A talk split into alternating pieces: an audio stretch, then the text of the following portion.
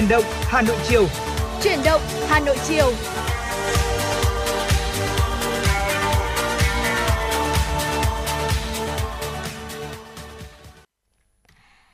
vâng, Thu Thảo xin được gửi lời chào tới quý vị thính giả của chương trình Chuyển động Hà Nội được phát trên tần số FM 96 MHz của Đài Phát thanh Truyền hình Hà Nội.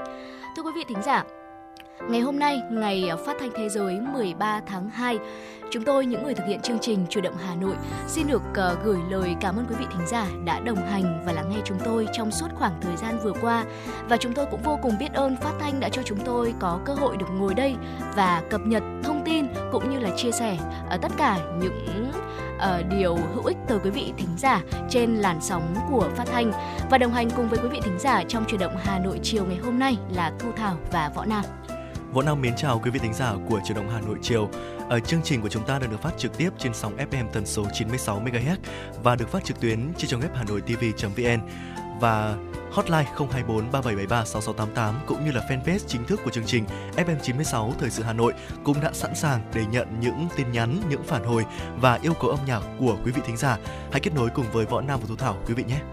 Vâng, thưa quý vị, và như thường lệ trong mỗi chương trình Chuyển động Hà Nội sẽ có rất nhiều những thông tin được cập nhật bởi các biên tập viên của chương trình. Và bên cạnh đó thì cũng sẽ có rất là nhiều những nội dung, những chủ đề mà chúng tôi đã chuẩn bị để chia sẻ tới quý vị. Và chắc chắn là không thể thiếu được những giai điệu âm nhạc trong Chuyển động Hà Nội buổi chiều ngày hôm nay. Và để chúng ta khởi đầu Chuyển động Hà Nội với thật là nhiều năng lượng, ngay sau đây xin mời quý vị chúng ta sẽ cùng đến với một giai điệu âm nhạc đầu tiên, ca khúc Khi Chúng Ta Già, với sự sáng tác và thể hiện của ca sĩ Phạm Hồng Phước và Hương Giang Idol. Xin mời quý vị thính giả chúng ta sẽ cùng đón nghe.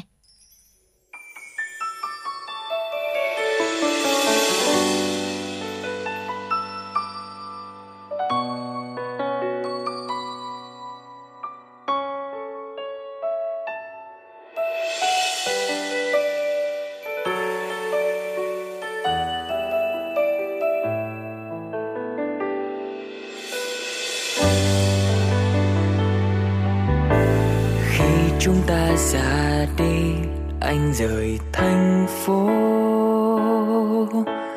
mua một căn nhà nhỏ bên ngoài ngoại ô, nơi yên tĩnh, nơi thanh bình. Mỗi khi chiều đôi ta ngồi ngắm mây trôi, anh hoàng hôn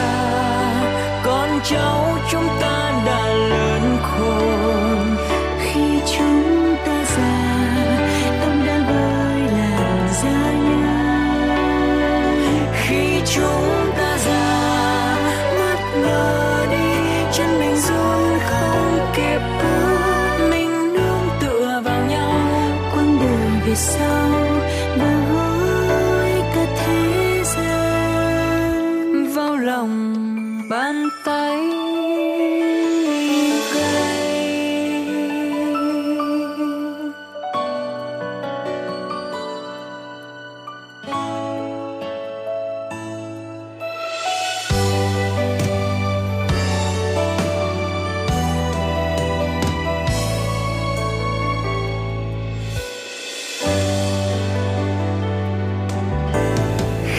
Chúng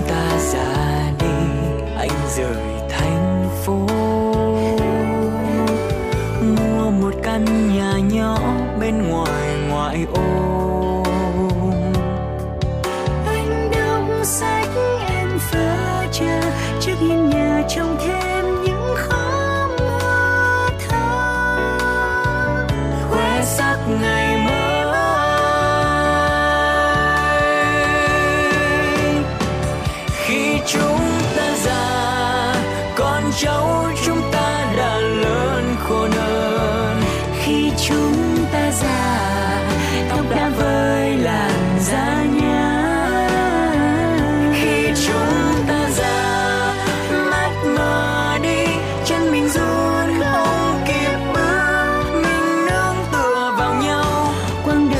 sâu vào khối các thế giới. Khi chúng ta già, cuộc sống đổi thay và khác hơn xưa. Mong muốn quay lại những tháng năm thời mình vô tư.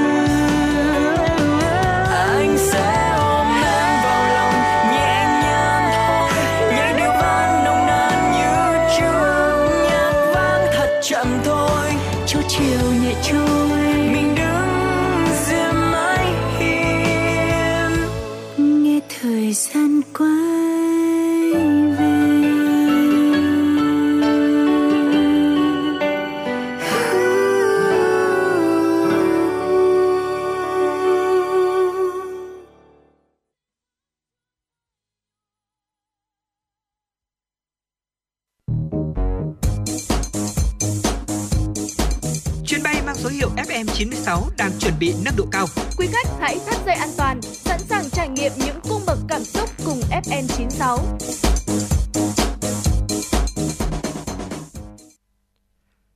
Quý vị và các bạn vừa lắng nghe ca khúc Khi Chúng Ta Già, một sáng tác của nhạc sĩ Phạm Hồng Phước qua giọng ca của Phạm Hồng Phước và Hương Giang.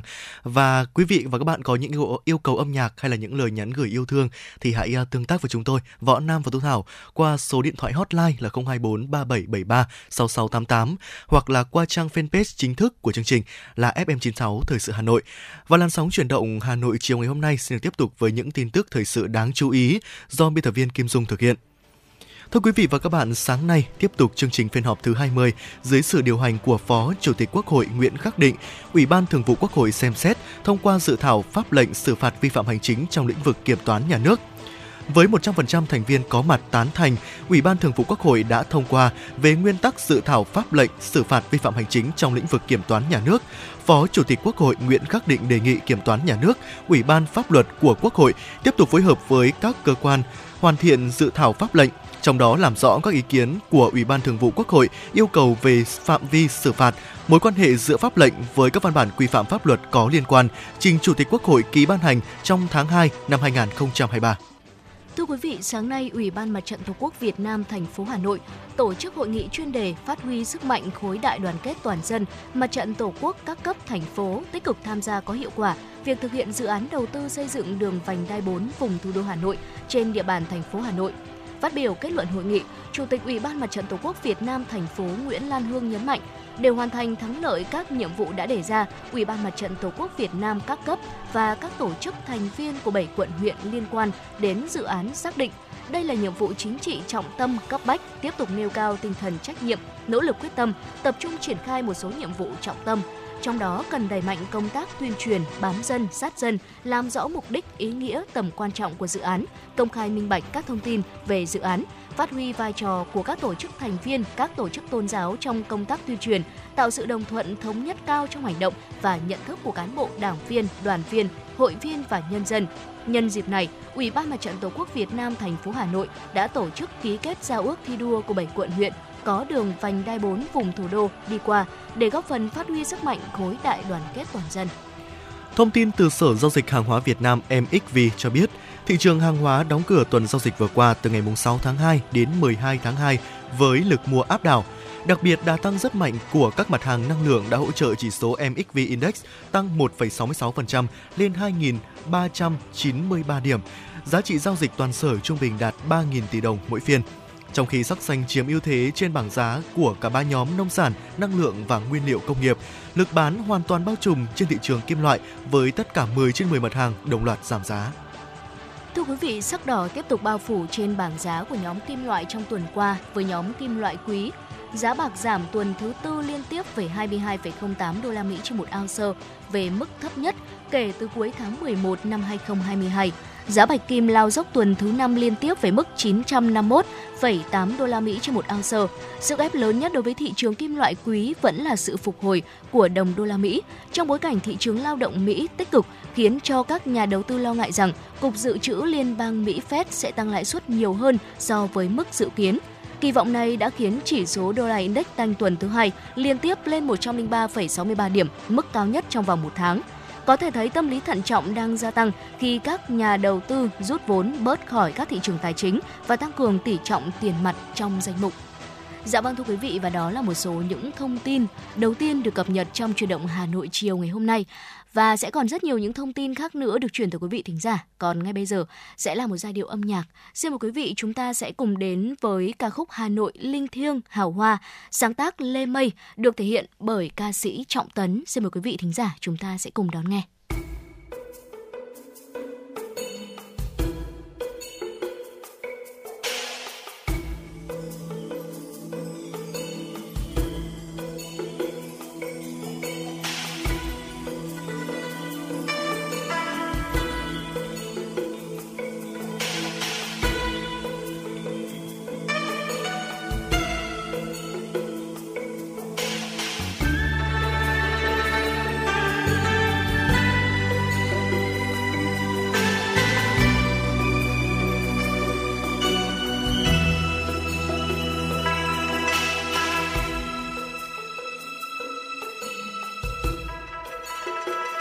Trăm niên về đây hội tụ, ngàn năm về đây hội ngộ.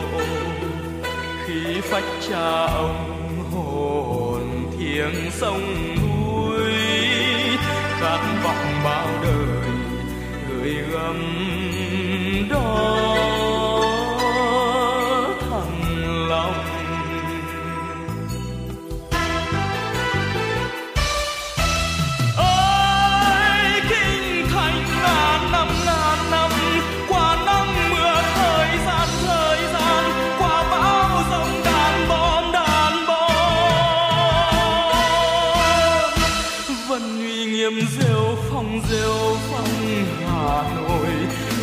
Thơm hương từng trang Hà Nội, để bay thăng long đông đô Hà Nội, tỏa sáng một thăng long đông đô Hà Nội, linh thiêng hào hoa.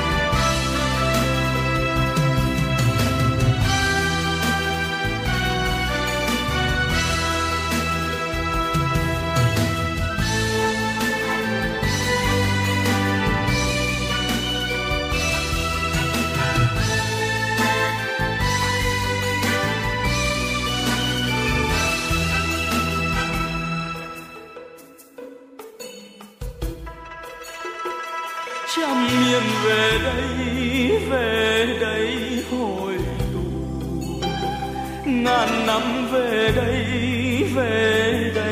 hội ngộ.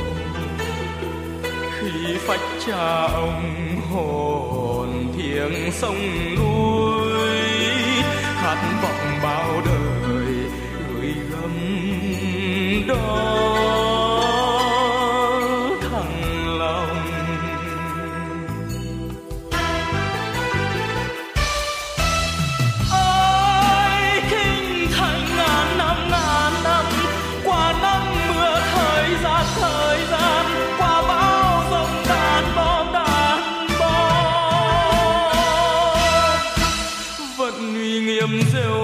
Rêu phong Hà Nội vẫn thơm hương từng trang Hà Nội, để mãi thăng long đông đô Hà Nội, tỏa sáng một thăng long đông đô Hà Nội, linh thiêng hào hoa.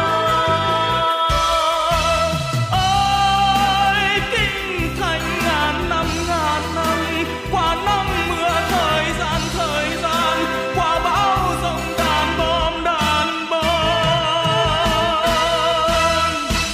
vẫn uy nghiêm. Rêu phong Hà Nội vẫn thơm hương từng trang Hà Nội.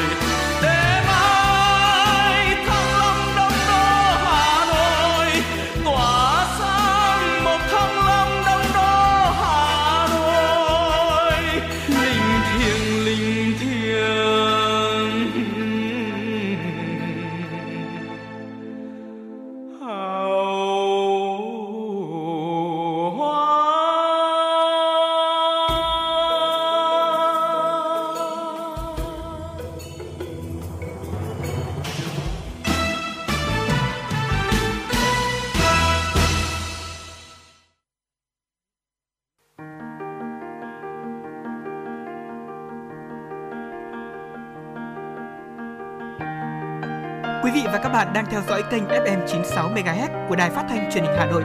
Hãy giữ sóng và tương tác với chúng tôi theo số điện thoại 024 3773 6688. FM 96 đồng hành trên mọi nẻo đường.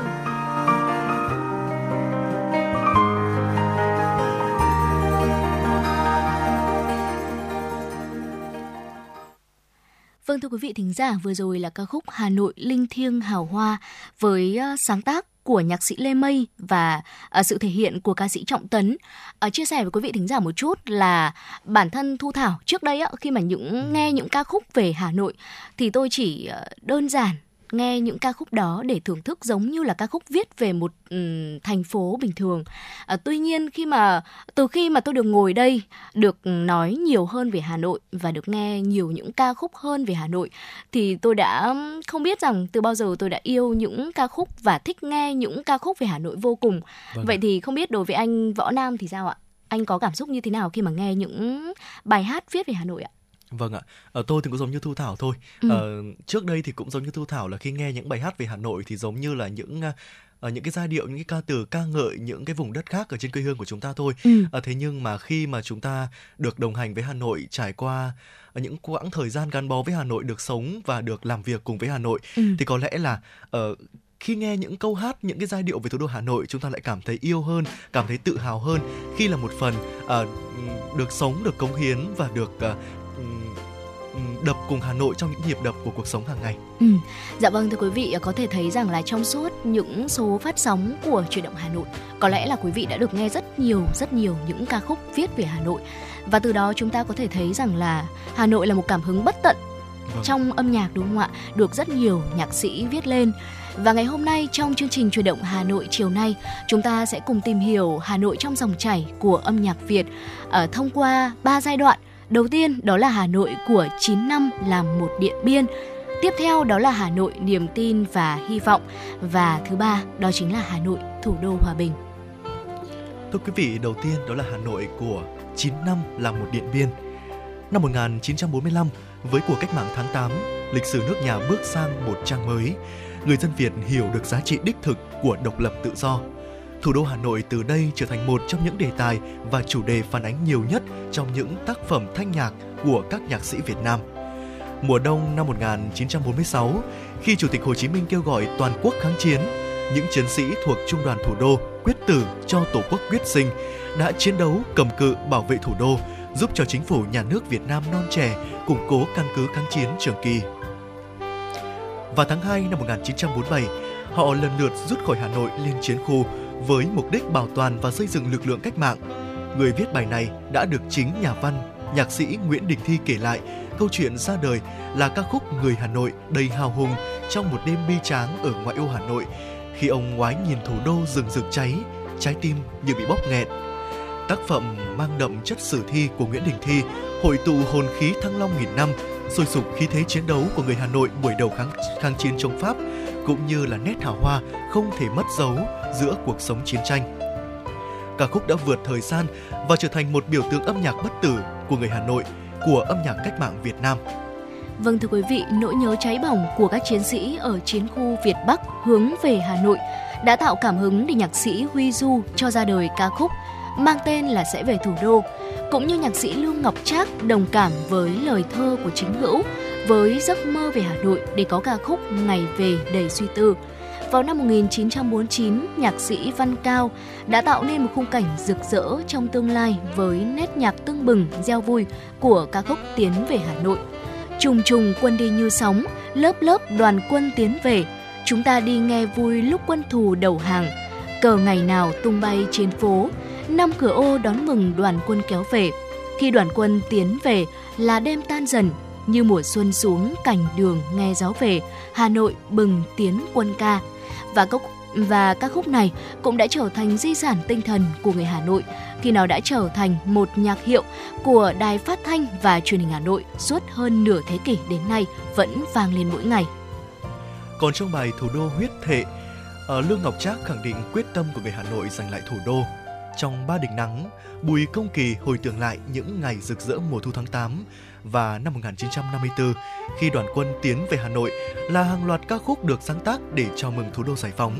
bác đã về thủ đô của nhạc sĩ Lê Yên, về thủ đô của Tô Vũ, nhớ về thủ đô của Phạm Văn Trừng, thủ đô yêu dấu của Nguyễn Đình Phúc hay như thủ đô thân mến của Nguyễn Xuân Khoát.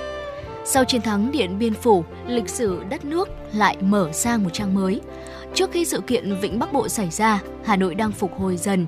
Sau 9 năm kháng chiến, một số ca khúc ra đời thời kỳ này khá là lãng mạn, nhịp sống bình thường hóa và có một vài đề tài quen thuộc của chốn ngàn năm văn vật lại được khơi lên như Sớm Hà Nội của Trọng Bằng, Chiều Hồ Gươm của Trần Thụ hay Quanh Quanh Bờ Hồ của Nguyễn Xuân Khoát.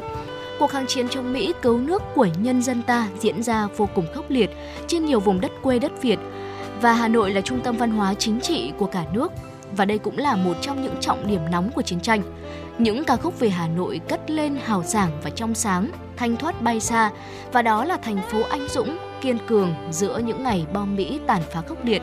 Ý chí quyết tâm chiến đấu của người Hà Nội như là Hà Nội quyết đánh Mỹ của Cầm Phong, Hà Nội lên đường của Xuân Giao.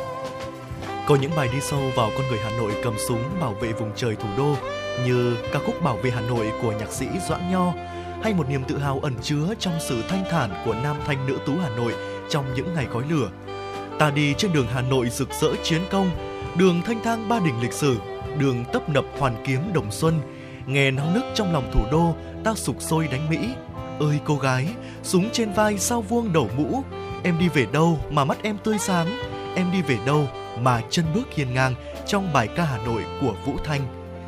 12 ngày đêm Hà Nội làm nên một Điện Biên Phủ trên không đã mang đến những ca khúc vượt thời gian như Hà Nội Điện Biên Phủ của nhạc sĩ Phạm Tuyên, Tiếng hát của Hà Nội hôm nay của Nguyễn An. Đặc biệt, tinh thần lạc quan, niềm tin chiến thắng trong Hà Nội niềm tin và hy vọng đã làm nên biểu tượng của cả nước. Mặt Hồ Gươm vẫn lung linh mây trời, làm tỏa ngát hương thơm hoa thủ đô. Đường lộng gió thanh thang năm cửa ô, nghe tiếng cười không quên niềm thương đau. Đầy Thăng Long ngày nay chiến công rạng danh non sông, Hà Nội mến yêu của ta, thủ đô mến yêu của ta là ngôi sao mai rực rỡ của Phan Nhân. Hay một sự bồi hồi cảm xúc, không thể nói trời không xanh hơn và mắt em xanh khác ngày thường, khi đoàn quân kéo về mùa thu ấy, nhịp trống rung 36 phố phường trong ca khúc Cảm xúc tháng 10 của Nguyễn Thành, phổ thơ Tạ Hữu Yên. Đó là thành phố cổ kính, thanh lịch, trong Có phải em là mùa thu Hà Nội của Trần Quang Lộc. Những nhạc sĩ miền Nam cũng khai thác đề tài này như là Gửi anh cao xạ pháo của Lê Quỳnh, Yêu tha thiết trái tim tổ quốc của Văn Trừng, Cả nước hướng về Hà Nội của tác giả Trọng Bằng. Trên mặt trận sản xuất, Hà Nội cũng có những ca khúc của một thời. Về công nhân thì có bài ca Công nhân thủ đô của Hồ Bắc, ở Khi thành phố lên đèn của Thái Cơ. Về nông dân thì sẽ có những ca khúc như là Cô gái ngoại thành của Hoàng Vân hay là Qua bãi sông Hồng của Lê Lôi. Có những tác giả hầu như là chỉ viết riêng về thiếu nhi Hà Nội như là Lê Bùi hay là Trần Hữu Pháp. 10 năm sau khi đất nước thống nhất và cả mấy năm đầu của thời kỳ đổi mới, hàng loạt những ca khúc về Hà Nội được sáng tác giống như là một sự bùng nổ về cảm xúc. Một bức tranh âm thanh về Hà Nội nhìn tổng thể là sự thuần khiết trong sáng, nhưng trong chiều sâu của nó lại bao chứa đa màu sắc, những cung bậc tình cảm khác nhau của các nhạc sĩ. So với các thời kỳ trước thì có lẽ không lúc nào có nhiều ca khúc về thủ đô Hà Nội như vậy. Từ Một ngã tư đường phố của Phạm Tuyên, Hà Nội mùa thu của Vũ Thanh, Trời Hà Nội xanh của Văn Ký, Một thoáng Hồ Tây của Phó Đức Phương, đến Nhớ mùa thu Hà Nội của Trịnh Công Sơn, hay Hà Nội một trái tim hồng của Nguyễn Đức Toàn, Nhớ về Hà Nội của Hoàng Hiệp, Hà Nội đêm trở gió của Trọng Đài.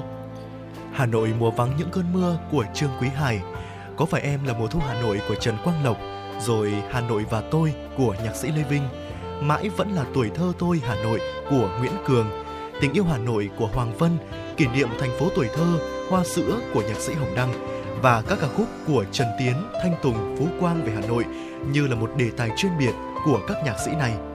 Và một Hà Nội của thời hội nhập tiến bước vào thế kỷ 21 với lịch sử Thăng Long Hà Nội ngàn năm tuổi, với nhiều nhạc sĩ trẻ thổi hơi thở hiện đại cuộc sống vào những ca khúc về Hà Nội với các phong cách nhạc hiện đại như pop, rock, rap và pha lẫn một chút R&B. Vẫn là nét chân thực nhưng không kém phần lãng mạn về Hà Nội đương đại. Một Hà Nội dịu dàng và ấm áp, phố phường bao sắc màu, bao ánh đèn, chiều nhạt nhòa Hồ Gươm lung linh, dòng người vội vã, ngồi ăn một quán ven đường, trong Hà Nội trà đá vỉa hè của Đinh Mạnh Ninh.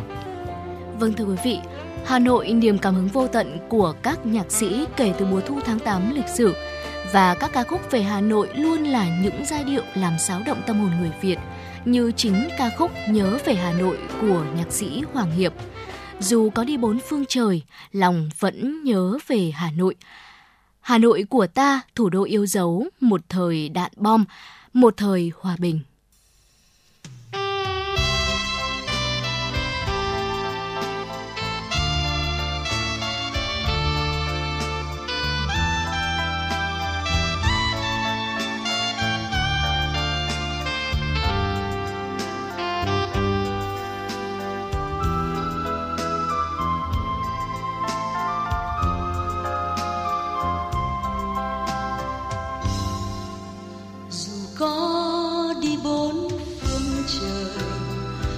Vẫn nhớ về Hà Nội của ta, thủ đô yêu dấu, một thời đạn bom, một thời hòa bình. Nhớ phố thâm nghiêm giờ bóng cây, tiếng ve dù những trưa hè, và nhớ những công viên vừa mới xây, bước chân em chưa mòn lối. Xanh thơ nơi tháp rùa nghiêng soi bóng thành cũ thăng long, hồn nước non thiêng còn lắng đâu đây dấu xưa oai hùng. Hà Nội ơi, nhớ những cơn mưa dài cuối đông, áo chăn chưa ấm thân mình, và nhớ lúc bom rơi lửa chiến tranh, đất rung ngói tàn gạch nát, em vẫn đạp xe ra phố, anh vẫn tìm âm thanh mới. Bài hát đôi ta là khúc quân ca, là ước mơ xa hướng lên Ba Đình, tràn niềm tin.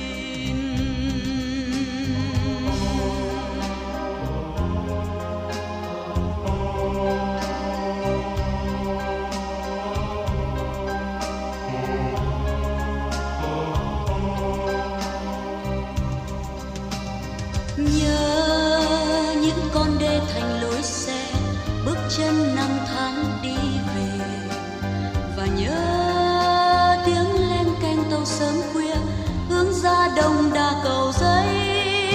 Ôi nhớ thủ đô năm ấy, ta đánh giặc trên mâm pháo, truyền thống cha ông gìn giữ non sông, từ thố Thăng Long vẫn mang trong lòng.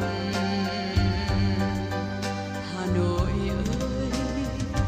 nhớ phố Quang Trung đường Nguyễn Du, những đêm hoa sữa thơm nồng, và nhớ bao khuôn mặt mến thân đã quen bước chân giọng nói. Ôi nhớ chiều 30 Tết trên giữa đào hoa tươi thắm, đường phố đông vui chờ đón tất niên, là phút thiêng liêng lắng nghe thơ.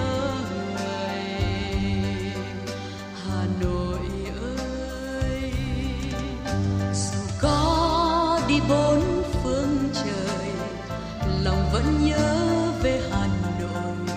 Hà Nội của ta, thủ đô yêu dấu, một thời đạn bom, một thời hòa bình.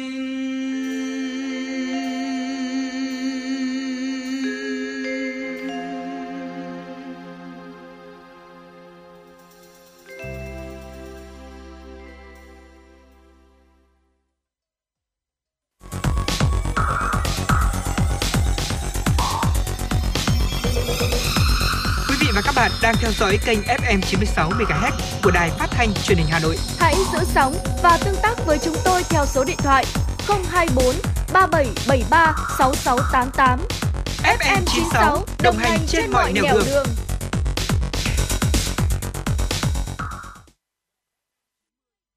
Quý vị và các bạn đang quay trở lại với Chuyển động Hà Nội trong buổi chiều ngày hôm nay cùng với Võ Nam và Thu Thảo. Và những tin tức thời sự quốc tế sẽ nối tiếp Chuyển động Hà Nội chiều ngày hôm nay. Thưa quý vị, chính quyền Thổ Nhĩ Kỳ đã ra hơn 100 lệnh bắt giữ đối với các cá nhân có trách nhiệm liên quan tới các tòa nhà bị đổ sập trong bối cảnh số nạn nhân của trận động đất kinh hoàng tiếp tục tăng chóng mặt. Những người bị bắt giữ chủ yếu là các nhà thầu, kiến trúc sư, kỹ sư liên quan tới hàng chục nghìn tòa nhà đã đổ sập trong trận động đất kép với rung chấn tới 7,8 độ Richter.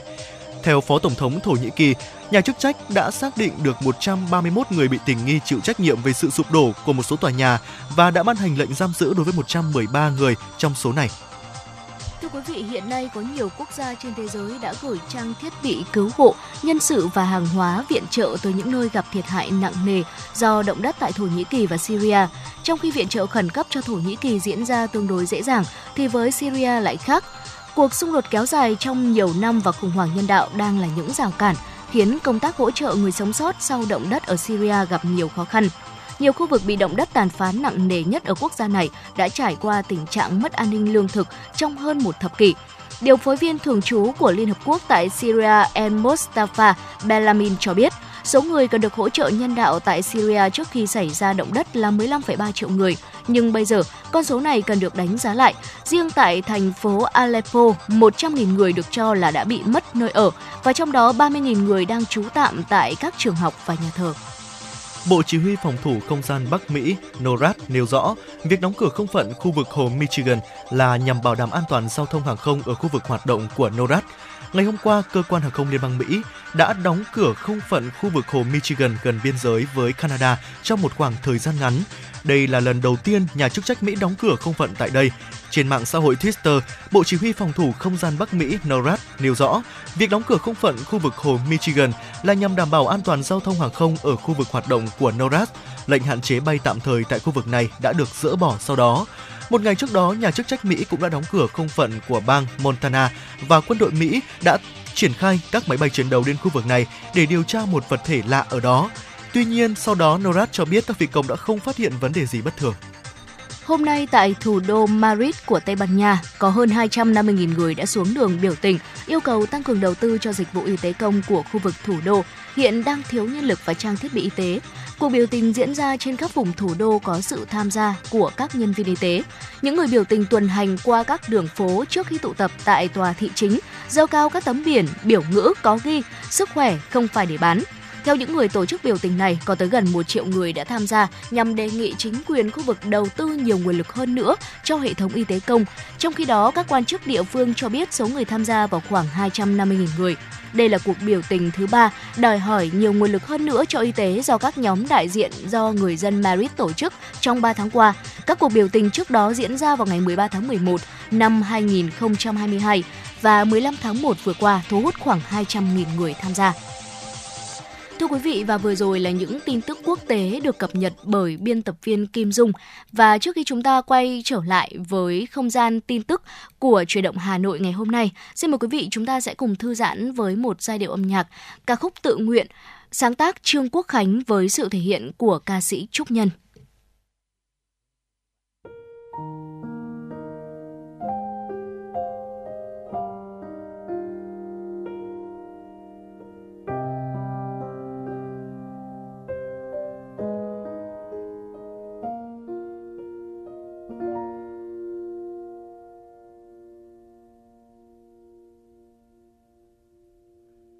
Nếu là chim, tôi sẽ làm loài bồ câu trắng.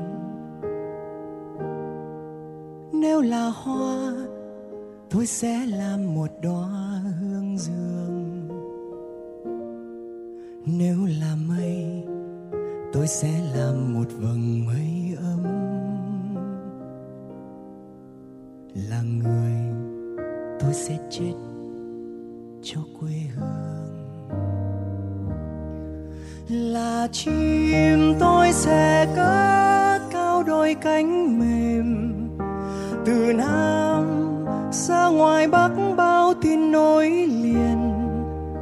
Là hoa, tôi nợ tình yêu ban sớm, cùng muôn trái tim ngất say hòa bình. là mây theo làn gió tôi bay khắp trời. Nghìn xưa oai hùng đó nên xin tiếp lời là người. Xin một lần khi nắm xuống nhìn anh em đứng lên phất cao ngọn cờ.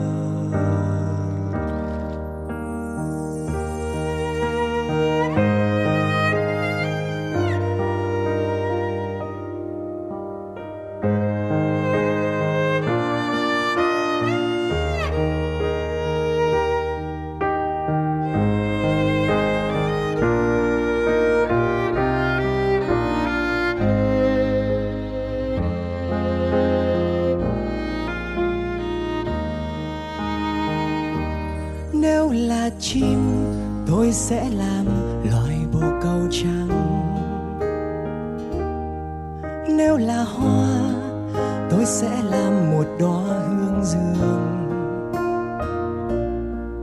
Nếu là mây tôi sẽ làm một vòng mây ấm. Là người em sẽ chết cho quê hương. Là chim tôi sẽ cất cao đôi cánh mềm, từ Nam ra ngoài Bắc bao tin nối liền. Là hoa tôi nợ tình yêu ban sớm, cùng ơn trái tim ngất say hòa bình. Là mây theo làn gió trời, nghìn xưa oai hùng đó nên xin tiếp lời là người.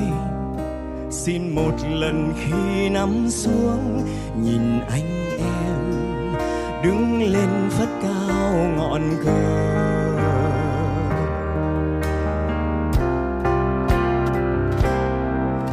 Là chim tôi sẽ cất cao đôi cánh mềm,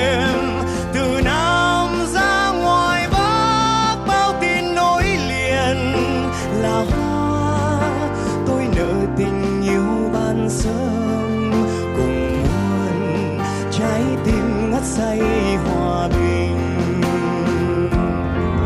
Là mây theo làn gió tôi bay khắp trời, nghìn xưa oai hùng đó nên xin tiếp lời là người. Xin một lần khi nắm xuống nhìn anh em đứng lên phất cao nhìn anh em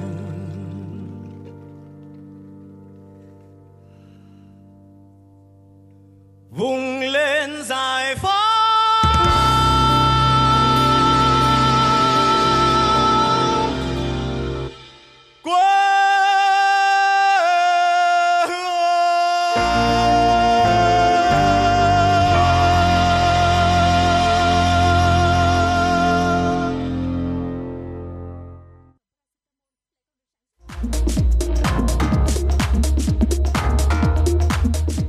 Bạn đang trên chuyến bay mang số hiệu FM 96. Hãy thư giãn, chúng tôi sẽ cùng bạn trên mọi cung đường. Hãy giữ sóng và tương tác với chúng tôi theo số điện thoại 024 3773 6688.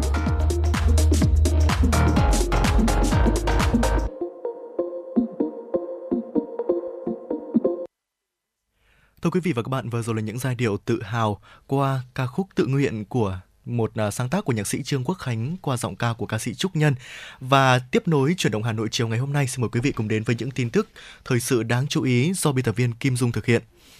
Thưa quý vị và các bạn, tại Hà Nội sáng nay, Ủy viên Bộ Chính trị, Thường trực Ban Bí thư Võ Văn Thưởng đã làm việc với Hội đồng Lý luận Trung ương. Phát biểu chỉ đạo thay mặt Bộ Chính trị, Ban Bí thư, Thường trực Ban Bí thư Võ Văn Thưởng chúc mừng sự trưởng thành và phát triển của Hội đồng Lý luận Trung ương, đồng thời đề nghị Văn phòng Trung ương Đảng và các ban bộ ngành liên quan tăng cường phối hợp, giúp đỡ, tạo điều kiện tốt nhất có thể để Hội đồng Lý luận Trung ương hoàn thành tốt chức năng nhiệm vụ. Thường trực Ban Bí thư ghi nhận và đánh giá cao những đổi mới bước đầu có kết quả tích cực về nội dung, phương thức hoạt động, lề lối làm việc của Hội đồng và cơ quan Hội đồng. Trong gần 2 năm của nửa đầu nhiệm kỳ 2021-2026, Hội đồng Lý luận Trung ương vừa phải kiện toàn lại tổ chức bộ máy nhân sự của Thường trực Hội đồng, thành viên Hội đồng và đội ngũ thư ký khoa học, vừa tổ chức triển khai thực hiện một loạt nhiệm vụ trọng tâm, phục vụ trực tiếp công tác tư vấn tham mưu cho Bộ Chính trị, Ban Bí thư. Thường trực Ban Bí thư nhấn mạnh, thời gian của nhiệm kỳ thứ 13 sắp đi hết một nửa chặng đường. Tình hình quốc tế đang diễn biến rất nhanh, phức tạp, khó lường, tác động nhiều mặt đến sự nghiệp xây dựng và bảo vệ Tổ quốc. Công cuộc đổi mới đang được đẩy mạnh, nền kinh tế nước ta đã và đang có bước phát triển nhanh, năng động, làm thay đổi sâu rộng đời sống xã hội. Tuy nhiên, cũng đang đứng trước những khó khăn, thách thức về nhiều mặt. Tình hình đó đặt ra nhiều vấn đề đòi hỏi phải làm rõ về lý luận, góp phần luận giải được các vấn đề thực tiễn đặt ra, làm cơ sở cho việc hoạch định, hoàn thiện đường lối, chính sách phát triển đất nước của Đảng trong giai đoạn cách mạng mới. Theo chương trình hành động của Chính phủ thực hiện nghị quyết số 15 của Bộ Chính trị về phương hướng nhiệm vụ phát triển thủ đô Hà Nội đến năm 2030, tầm nhìn đến năm 2045, Hà Nội phấn đấu đến năm 2030 là thành phố văn hiến, văn minh, hiện đại, trở thành trung tâm động lực thúc đẩy phát triển vùng đồng bằng sông Hồng, vùng kinh tế trọng điểm Bắc Bộ, vùng thủ đô và cả nước. GDP bình quân đầu người đạt khoảng 12.000 đến 13.000 đô la Mỹ. Hôm qua, theo tin từ Viện Huyết học Truyền máu Trung ương, kết thúc lễ hội Xuân Hồng lần thứ 16 năm 2023 đã tiếp nhận được 11.708 đơn vị máu, tăng hơn 3.700 đơn vị máu so với dự kiến ban đầu. Trước đó, lễ hội Xuân Hồng lần thứ 16, sự kiện hiến máu lớn nhất vào mỗi dịp đầu xuân, khắc phục tình trạng khan hiếm máu điều trị sau Tết, đã diễn ra liên tục trong 7 ngày, từ ngày 6 đến 12 tháng 2 tại 7 địa điểm. Sau gần 2 tuần, sự kiện đã đón tiếp trên 12.000 người tham dự và tiếp nhận được 11.708 đơn vị máu. Đến với lễ hội Xuân Hồng năm nay, trong số hàng chục nghìn người tham gia hiến máu, có không ít người có người thân là bệnh nhân đang điều trị tại Viện Huyết học Truyền máu Trung ương. Thưa quý vị, sáng nay, Phòng Cảnh sát Giao thông Công an thành phố Hà Nội cho biết, căn cứ biên bản và tình hình ghi nhận từ thực tế vụ việc xử lý nồng độ cồn kéo dài suốt ca công tác của tổ công tác Y11 trên 141 Công an thành phố Hà Nội, đơn vị sẽ ra quyết định xử lý kịch khung theo luật định các lỗi không chấp hành đo nồng độ cồn, không xuất trình giấy phép lái xe. Phòng Cảnh sát Giao thông cho biết, để xây dựng văn hóa giao thông cần thượng tôn pháp luật và sự hiểu biết. Trước mắt, đối với những lời lẽ bình luận có tính vu khống, lăng mạ lực lượng chức năng làm nhiệm vụ, đơn vị sẽ thu thập thông tin, chuyển cơ quan an ninh mạng xử lý nghiêm. Vâng, thưa quý vị, vừa rồi là những tin tức thời sự đáng chú ý mà Võ Nam và Thu Thảo cập nhật và gửi tới quý vị. Thưa quý vị và các bạn thân mến, chia tay với những tin tức đáng chú ý, chúng ta cùng chuyển sang một tiểu mục hết sức là quen thuộc với Chuyển động Hà Nội, đó chính là Sống khỏe cùng với FM 96, để đến với một chủ đề mà Võ Nam nghĩ rằng là rất nhiều bạn trẻ cũng như là rất nhiều những quý vị thính giả ở đây quan tâm đến, đó chính là cái thói quen ăn khuya thì có ảnh hưởng gì đến cơ thể của chúng ta. Không biết Thu Thảo có phải là một người có cái thói quen ăn khuya không ạ? Dạ vâng ạ, Thu Thảo nghĩ rằng là ăn khuya thì là thói quen của rất là nhiều người. Đặc biệt là khi mà chúng ta thức càng khuya thì càng dễ đói, và khi mà chúng ta đói thì bắt buộc cái nhu cầu cơ thể đó là tìm kiếm đồ ăn và nạp vào cơ thể, đúng không ạ? Và trước đây thì Thu Thảo cũng là một người thường xuyên ăn khuya, bởi vì là thường xuyên thức khuya đó. Khi mà mình thường xuyên thức khuya thì việc ăn khuya nó trở thành một điều dĩ nhiên hàng ngày đối với bản thân Thu Thảo rồi. Và đến về sau này, khi mà mình biết rằng là thói quen ăn khuya không chỉ khiến cho bản thân mình càng trở nên khó ngủ hơn, khó đi vào giấc ngủ hơn, và thậm chí là ảnh hưởng rất là lớn đến cơ thể. Và từ đấy thì dần dần hàng ngày thì mình cũng hạn chế cái việc là mình thức khuya đi, và mình cũng giảm cái thói quen ăn khuya này đi. Và cho đến thời điểm này thì có lẽ là lâu lâu mới xuất hiện một bữa ăn khuya thôi, và đấy cũng là một nỗ lực của bản thân Thu Thảo rồi ạ. Vâng ạ, đúng là như thế ạ. Mặc dù cái tổng lượng calo và những cái chất lượng thực phẩm là một trong những yếu tố quyết định và ảnh hưởng đến cân nặng và sức khỏe của chúng ta. Thế nhưng mà cái thời điểm ăn cũng rất là quan trọng, thưa quý vị. Thói quen ăn khuya thì có thể có những tác động không tốt đến cơ thể của chúng ta. Và sau đây thì chúng tôi, những người thực hiện chương trình, sẽ được gửi tới quý vị những thông tin, những cái chia sẻ về những cái ảnh hưởng của thói quen ăn khuya tới sức khỏe và cân nặng. Chúng ta nên biết để có thể điều chỉnh và xây dựng được một thói quen ăn uống lành mạnh và khoa học. Điều đầu tiên thì đó là những ảnh hưởng của thói quen ăn khuya tới sức khỏe của chúng ta. Thì thưa quý vị, các chuyên gia về dinh dưỡng cho rằng là thói quen ăn khuya gây ảnh hưởng không tốt đến sức khỏe. Có những cái ảnh hưởng như là có thể gây tăng cân này, ăn những cái thực phẩm không lành mạnh và ảnh hưởng xấu đến hệ tiêu hóa và giấc ngủ. Và đầu tiên thì thói quen ăn khuya sẽ dễ dẫn đến tăng cân. Mặc dù là một số nghiên cứu trên động vật đã liên kết việc ăn vào ban đêm với việc tăng cân, thế nhưng mà các nhà nghiên cứu trên người cho thấy rằng là ăn vượt quá nhu cầu calo hàng ngày thì sẽ dẫn đến tăng cân, không liên quan đến thời gian ăn. Bất kể chúng ta ăn vào thời điểm nào, nhưng mà nguyên nhân gây tăng cân đơn giản là ăn nhiều calo hơn mức mà cơ thể của chúng ta tiêu hao. Vâng, thưa quý vị, và khi mà các nhà nghiên cứu có theo dõi thói quen ăn uống của một số người trưởng thành thì họ có phát hiện ra rằng là những người ăn tối muộn sẽ tiêu thụ tổng lượng calo nhiều hơn những người ăn sớm hơn. Những người ăn khuya có xu hướng sẽ ăn nhiều hơn, khó kiểm soát khẩu phần và do đó sẽ tiêu thụ thêm rất là nhiều calo, và điều đó có thể dẫn đến tăng cân theo thời gian. Và tiếp theo nữa là những người ăn khuya thì sẽ có xu hướng lựa chọn những thực phẩm kém lành mạnh. Việc mà chúng ta ăn vặt vào ban đêm có thể chỉ là cách mà chúng ta cần để giảm cơn đói vào đêm khuya và dễ chìm vào giấc ngủ. Thế nhưng mà tùy thuộc vào thực phẩm mà chúng ta ăn thì nó có thể mang lại những nguy cơ tiềm ẩn cho sức khỏe của mình.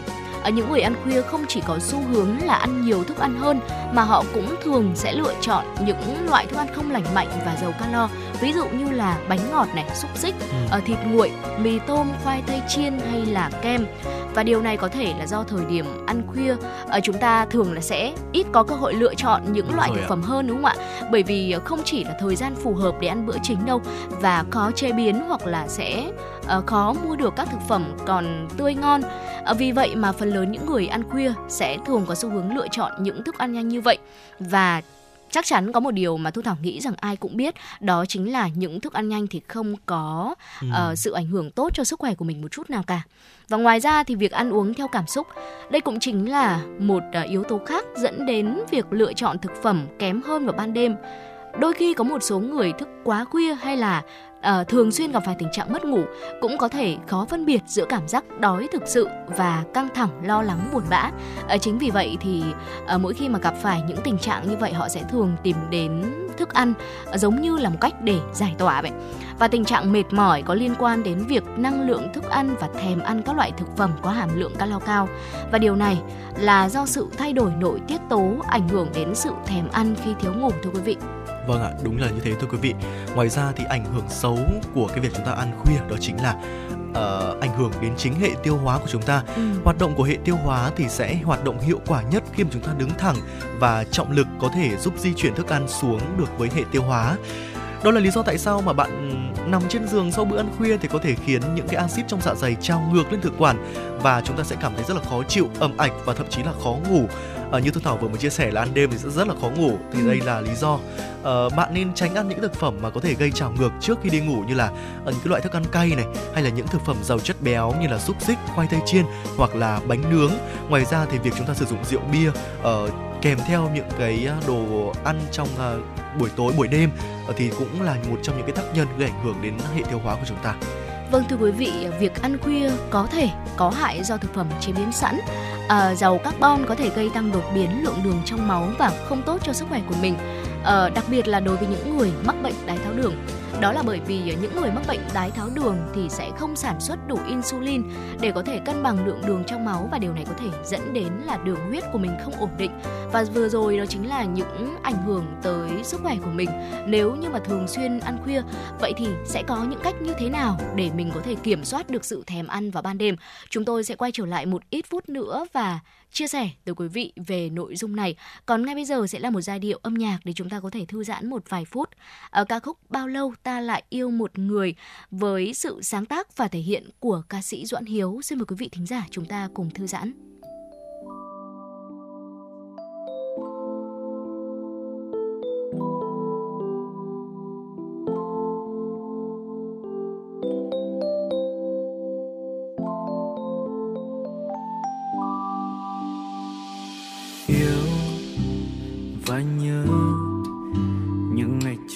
Tổn thương dù sao anh vẫn nhớ, thương những ngày xưa còn không giọt tan ca đón đưa. Người buồn vì mưa hay mưa vì buồn, chiều nay thành phố như có mình ta, gom từng ánh nắng hết ngày đêm cất. Đôi khi cân nhật người ta lại đi mất, bao lâu ta lại yêu một người yêu một đời. Ha, ai ở bên anh cũng đã đi mất rồi, người từng là thế giới bỗng dưng hóa xa vời. Mà tại sao lòng còn thương phủ đầy vấn vương, bao lâu ta lại quên một người mình từng hạnh phúc quá. Một lần yêu ngàn lần hoài niệm chẳng thể xóa, sau đó biết tất cả tiếc nuối chỉ là mơ, là thơ. Và yêu đôi khi còn đáng sợ hơn nỗi cô đơn.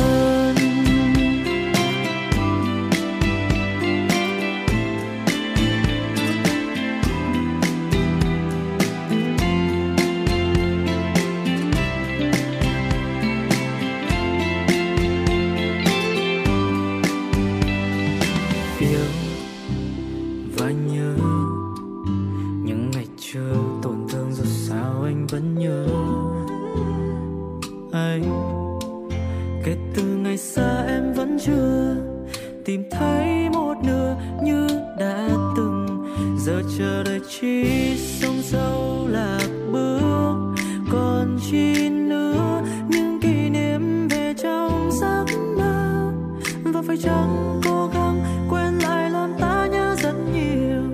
Thử hỏi đâm đầu một lần cần có bao nhiêu, bao lâu ta lại yêu một người yêu một đời. Ai ở bên anh cũng đã đi mất rồi, người từng là thế giới bỗng dưng hóa xa vời. Mà tại sao lòng còn thương phủ đầy phấn vương, bao lâu ta lại quên một người mình từng hạnh phúc quá. Một lần yêu ngàn lần hoài niệm chẳng để xóa, sau đó biết tất cả tiếc nuối chỉ là mơ, là thơ. Và yêu đôi khi còn đáng sợ hơn nỗi cô đơn.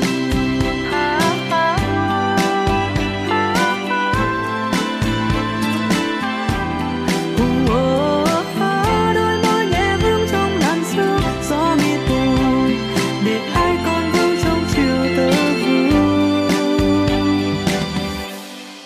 Người buồn vì mưa hay mưa vì buồn, chiều nay thành phố như có mình ta, gom từng ánh nắng hết ngày đêm cắt.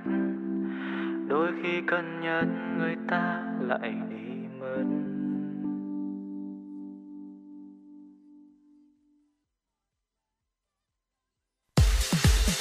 Quý vị và các bạn đang trên chuyến bay mang số hiệu FM 96. Hãy thư giãn, chúng tôi sẽ cùng bạn trên mọi cung đường. Hãy giữ sóng và tương tác với chúng tôi theo số điện thoại 024 3773 6688. Vâng, thưa quý vị thính giả, quay trở lại với làn sóng của FM 96, chúng ta sẽ cùng tiếp nối chủ đề ngày hôm nay. Những cách kiểm soát sự thèm ăn vào ban đêm đó là gì? Ngay sau đây chúng tôi sẽ chia sẻ tới quý vị thính giả. Đầu tiên đó chính là chúng ta ăn bữa sáng thật là giàu calo. Mặc dù là tổng lượng calo ăn vào là một yếu tố có ảnh hưởng đến cân nặng của mình, thế nhưng mà nghiên cứu cho thấy là có thể có những cách để điều chỉnh sự thèm ăn thông qua thời gian và số lượng bữa ăn trong ngày. Có nhiều nghiên cứu chỉ ra rằng bữa ăn sáng có hàm lượng calo cao hơn có thể giúp chúng ta no lâu hơn và có thể ngăn chặn việc ăn quá nhiều vào ban đêm, đặc biệt là cảm giác thèm đồ ngọt. Tiếp theo nữa là chúng ta nên ăn đủ bữa trong ngày. Thông thường nếu mà khó ngủ hoặc là thức dậy vào ban đêm và quý vị có cảm giác là chúng ta cảm thấy đói, có thể là do chúng ta ăn không đủ vào ban ngày đấy ạ. Vì vậy để hạn chế cảm giác đói vào ban đêm thì chúng ta cần ăn đủ 3 bữa và đủ chất dinh dưỡng vào ban ngày quý vị nhé. Vâng, ngoài ra thì ngoài cái việc chúng ta ăn đủ 3 bữa và đủ những cái chất dinh dưỡng ban ngày thì quý vị cũng có thể chia nhỏ những cái bữa ăn của chúng ta ra. Cái việc chia nhỏ những bữa ăn trong ngày thì có thể giúp quý vị có thể kiểm soát được cái sự thèm ăn và giảm được cái cảm giác đói, đặc biệt là vào ban đêm. Ngoài ra thì trong quá trình mà chúng ta ăn thì cũng nên chọn những loại thực phẩm lành mạnh, tại vì là ăn quá nhiều thực phẩm chế biến sẵn trước khi ngủ có thể dẫn đến tăng cân hoặc là các vấn đề về tiêu hóa. Tại vì như chúng tôi có chia sẻ ở phần đầu chương trình, đó là chúng ta cái điều quan trọng không phải là chúng ta ăn ở thời điểm nào mà là những cái loại thực phẩm đấy và những cái chất ở trong cái loại thực phẩm đấy chúng ta nạp vào cơ thể nó bị dư thừa ra quá. Thế nên là quý vị cũng nên lưu ý kiểm soát được những cái thực phẩm lành mạnh. Trong khi một bữa ăn nhẹ lành mạnh thì có thể giúp chúng ta ổn định được lượng đường trong máu, giúp chúng ta vượt qua cơn đói và ngủ ngon hơn. Thì nếu như bạn thực sự đói sau bữa tối thì hãy cân nhắc lựa chọn những loại thực phẩm lành mạnh, có hàm lượng calo thấp nhưng mà lại có giá trị dinh dưỡng cao, như là rau này, hoặc là trái cây tươi, sữa chua nguyên chất, hoặc là những cái loại ngũ cốc nguyên hạt. Vâng, thưa quý vị, bên cạnh đó thì thiếu ngủ, mất ngủ hoặc là thói quen ngủ không khoa học như là ngủ không đúng giờ này, thường xuyên thức khuya có thể ảnh hưởng đến tình trạng ăn vặt không lành mạnh. Vì vậy nếu như mà quý vị chúng ta có vấn đề về giấc ngủ thì cần đi khám để xác định nguyên nhân và có biện pháp điều trị phù hợp. Và ngoài ra thì sẽ cần phải có một chế độ sinh hoạt và nghỉ ngơi thật là khoa học, như là đi ngủ và thức dậy vào khoảng thời gian giống nhau mỗi ngày, và chúng ta cứ lặp đi lặp lại giống như là một thói quen. Bên cạnh đó thì ngủ trong phòng tối thoáng mát và yên tĩnh, tránh lo lắng, căng thẳng kéo dài, và chắc chắn là phải tránh sử dụng rượu bia và các chất kích thích trước khi ngủ rồi. Và đó chính là một số những cái tips nho nhỏ mà chúng tôi chia sẻ tới quý vị thính giả trong tiểu mục Sống Khỏe cùng với FM 96 ngày hôm nay. Những cách để chúng ta kiểm soát sự thèm ăn vào ban đêm, và hy vọng rằng là với những chia sẻ vừa rồi có thể cung cấp cho quý vị những thông tin, những cái mẹo thật là hay để bảo vệ sức khỏe cho chính bản thân mình cũng như là người thân trong gia đình. Dạ vâng ạ, và trước khi đến với những nội dung tiếp theo của chương trình, chúng ta cùng nhau thư giãn một chút với một giai điệu âm nhạc. Quý vị hãy giữ sóng, chúng tôi sẽ quay trở lại ngay. Chúng ta hãy cùng nhau ngồi hát đỡ buồn một chút qua một sáng tác của nhạc sĩ Nguyễn Hải Phong và sự thể hiện của ca sĩ Trúc Nhân.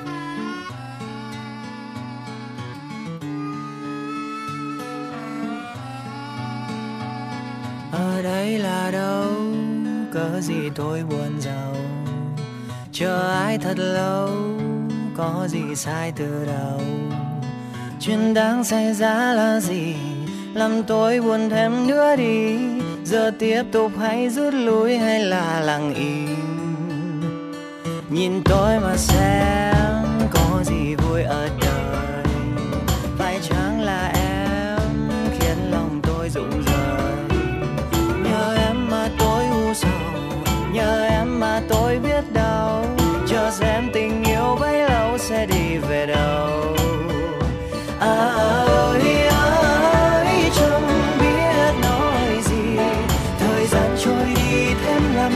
Ngày mai chia ly thôi thì ơi ngồi hát đỡ buồn, vì em trong tôi thương càng thương, đàn tôi đang buồn tan tình tan ý.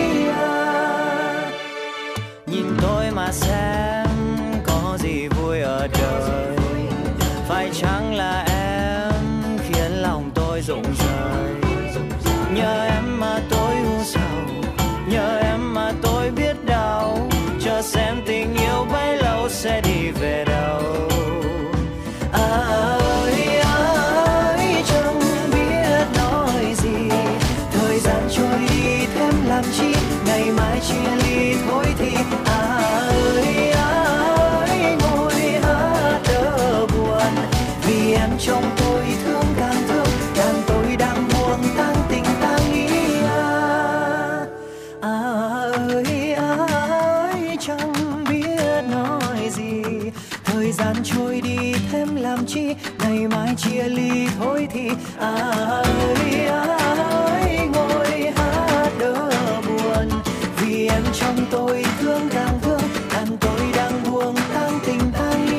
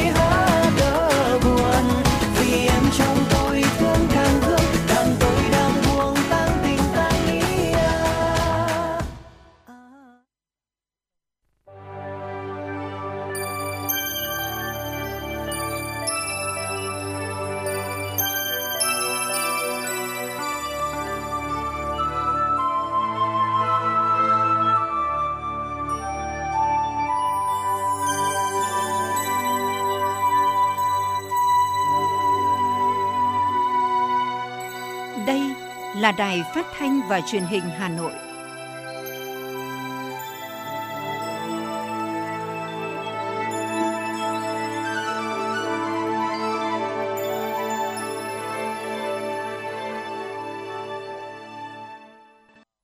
Quý vị và các bạn thân mến, bây giờ là khung giờ dành cho chương trình Chuyển động Hà Nội chiều. Chương trình đang được phát sóng trực tiếp trên kênh FM Tin tức Hà Nội tần số 96 MHz của Đài Phát thanh và Truyền hình Hà Nội. Chương trình này cũng đang được phát trực tuyến trên trang web hanoitv.vn. Và nếu quý vị có bỏ lỡ khung giờ phát sóng này, quý vị cũng có thể nghe lại trên trang hanoitv.vn. Còn ngay bây giờ, nối tiếp khung giờ trực tiếp của Chuyển động Hà Nội chiều. Quý vị hãy cố định tần sóng cùng với chúng tôi khám phá những thông tin hấp dẫn trong chương trình tiếp theo trong ngày hôm nay. Thưa quý vị, những tin tức thời sự đáng chú ý do phóng viên Kim Dung thực hiện sẽ tiếp nối chương trình. Sáng nay tại Nhà Quốc hội, phiên họp thứ 20 của Ủy ban Thường vụ Quốc hội đã khai mạc dưới sự chủ trì của Chủ tịch Quốc hội Vương Đình Huệ. Phát biểu khai mạc phiên họp, Chủ tịch Quốc hội Vương Đình Huệ cho biết phiên họp thường kỳ tháng 2 năm 2023 dự kiến diễn ra trong 3 ngày từ 13 đến 15 tháng 2 với nhiều nội dung lớn, quan trọng. Cụ thể, Ủy ban Thường vụ Quốc hội cho ý kiến việc tiếp thu, chỉnh lý 3 dự án luật là Luật Phòng thủ dân sự sửa đổi, Luật Bảo vệ quyền lợi người tiêu dùng sửa đổi và Luật Giao dịch điện tử sửa đổi. Đây là những dự án luật đã được cho ý kiến lần đầu tại kỳ họp thứ 4 Quốc hội khóa 15. Cũng tại phiên họp, Ủy ban Thường vụ Quốc hội sẽ xem xét thông qua dự thảo pháp lệnh xử phạt vi phạm hành chính trong lĩnh vực kiểm toán nhà nước, đồng thời xem xét cho ý kiến 3 dự thảo nghị quyết của Ủy ban Thường vụ Quốc hội, gồm nghị quyết hướng dẫn thi hành nội quy kỳ họp Quốc hội, nghị quyết về nhiệm vụ, quyền hạn và cơ cấu tổ chức của Ban thư ký, nghị quyết về việc thi đua khen thưởng đối với đại biểu Quốc hội, các cơ quan của Quốc hội, các cơ quan thuộc Ủy ban Thường vụ Quốc hội và cán bộ công chức thuộc thẩm quyền quản lý của Ủy ban Thường vụ Quốc hội. Thưa quý vị, chiều qua, Đại tướng Phan Văn Giang, Ủy viên Bộ Chính trị, Phó Bí thư Quân ủy Trung ương, Bộ trưởng Quốc phòng và đoàn công tác đã đến dâng hoa dâng hương tưởng niệm Đại tướng Võ Nguyên Giáp và 34 chiến sĩ đội Việt Nam tuyên truyền giải phóng quân tại khu di tích quốc gia đặc biệt rừng Trần Hưng Đạo ở xã Tam Kim, huyện Nguyên Bình, tỉnh Cao Bằng. Tại đây, vào ngày 22 tháng 12 năm 1944, thực hiện chỉ thị của Chủ tịch Hồ Chí Minh, đội Việt Nam tuyên truyền giải phóng quân là tiền thân của Quân đội Nhân dân Việt Nam đã được thành lập. Trong không khí trang nghiêm, Đại tướng Phan Văn Giang và các đại biểu bày tỏ lòng biết ơn vô hạn đối với Đại tướng Võ Nguyên Giáp, người đã có nhiều công lao to lớn và cống hiến đặc biệt xuất sắc cho sự nghiệp cách mạng của Đảng ta, dân tộc ta. Cuộc đời hoạt động của Đại tướng gắn liền với quá trình phát triển của cách mạng và những mốc son lịch sử trọng đại của Đảng và dân tộc. Hơn 30 năm trên cương vị Tổng Tư lệnh Quân đội, Bí thư Quân ủy Trung ương, Đại tướng Võ Nguyên Giáp luôn nêu cao tấm gương sáng về tinh thần cách mạng, sáng tạo trong nghệ thuật quân sự, nghệ thuật cầm quân, quyết chiến và quyết thắng, đánh bại mọi âm mưu và thủ đoạn chiến tranh thâm độc của kẻ thù. Sau lễ dâng hương, Đại tướng Phan Văn Giang cùng đoàn công tác tham quan địa điểm thành lập, nơi ăn ở của đội Việt Nam tuyên truyền giải phóng quân trong khu di tích quốc gia đặc biệt rừng Trần Hưng Đạo. Tại hội nghị triển khai chương trình hành động của Chính phủ thực hiện nghị quyết số 30 của Bộ Chính trị diễn ra ngày hôm qua tại Quảng Ninh, Bộ trưởng Kế hoạch và Đầu tư Nguyễn Chí Dũng đã nhấn mạnh, tư tưởng chỉ đạo và nội dung của nghị quyết số 30 NQTU đã đưa ra nhiều quan điểm định hướng, ý tưởng và tầm nhìn mới có tính đột phá trong phát triển vùng đồng bằng sông Hồng. Các địa phương cần linh hoạt chủ động biến thách thức thành cơ hội, biến tiềm năng lợi thế thành động lực để vùng đồng bằng sông Hồng thật sự phát triển đột phá, khẳng định vai trò là đầu tàu kinh tế, động lực tăng trưởng lớn nhất cả nước. Để nghị quyết số 30 của Bộ Chính trị đi vào cuộc sống, Chính phủ đã ban hành nghị quyết số 14 về chương trình hành động của Chính phủ thực hiện nghị quyết số 30 phát triển kinh tế xã hội và bảo đảm quốc phòng an ninh vùng đồng bằng sông Hồng đến năm 2030, tầm nhìn đến năm 2045. Trong đó, các quan điểm nhiệm vụ của nghị quyết số 30 được cụ thể hóa bằng những giải pháp thiết thực gắn với kế hoạch tổ chức thực hiện theo lộ trình nhằm đạt được các mục tiêu đề ra. Theo thông tin từ Ngân hàng Nhà nước Việt Nam, tín dụng cho bất động sản năm 2022 chiếm khoảng 21,2% tổng dư nợ tín dụng toàn nền kinh tế, chiếm tỷ trọng cao nhất trong các ngành và tăng hơn mức tăng trưởng chung của nền kinh tế. Đại diện Ngân hàng Nhà nước Việt Nam một lần nữa khẳng định đến nay chưa có văn bản và phát ngôn nào khẳng định siết chặt tín dụng bất động sản mà chỉ yêu cầu kiểm soát chặt cấp vốn cho các lĩnh vực tiềm ẩn nhiều rủi ro trong thị trường này. Tín dụng phục vụ mục đích chính đáng của người dân mua nhà đều được đảm bảo công bằng như các lĩnh vực khác. Tuy nhiên, thị trường bất động sản lại đang đóng băng, có nguy cơ gây nhiều hệ lụy cho nền kinh tế. Chuyến bay mang số hiệu FM 96 đang chuẩn bị nâng độ cao. Quý khách hãy thắt dây an toàn, sẵn sàng trải nghiệm những cung bậc cảm xúc cùng FM 96. Thưa quý vị và các bạn, cùng với triển khai nhiệm vụ dạy và học, công tác đảm bảo an toàn giao thông được ngành giáo dục thị xã Sơn Tây đặc biệt quan tâm với nhiều hình thức đa dạng, nội dung thiết thực, đảm bảo an toàn cho học sinh khi đến trường. Mời quý vị và các bạn cùng nghe phóng sự tuyên truyền pháp luật an toàn giao thông trong các nhà trường. Tại trường tiểu học Lê Lợi, phường Lê Lợi, thị xã Sơn Tây, vào giờ tan tầm, mật độ phương tiện tham gia giao thông qua lại khu vực cổng trường tăng cao, tiềm ẩn nhiều nguy cơ về tai nạn giao thông. Xác định việc đảm bảo an toàn cho học sinh là nhiệm vụ quan trọng, ngay từ đầu năm học, nhà trường đã thực hiện nhiều biện pháp như tạo mặt bằng, kẻ vạch, chia ô, hướng dẫn phụ huynh để xe đúng vị trí khi đưa đón con đến trường. Kẻ vạch phân luồng cho xe ô tô, đưa đón học sinh đỗ đúng nơi quy định, phân tuyến cho học sinh đi đúng làn đến khu vực xe đưa đón và khu vực có người nhà đến đón, tránh tình trạng ùn tắc giao thông cục bộ gây mất an toàn giờ tan trường.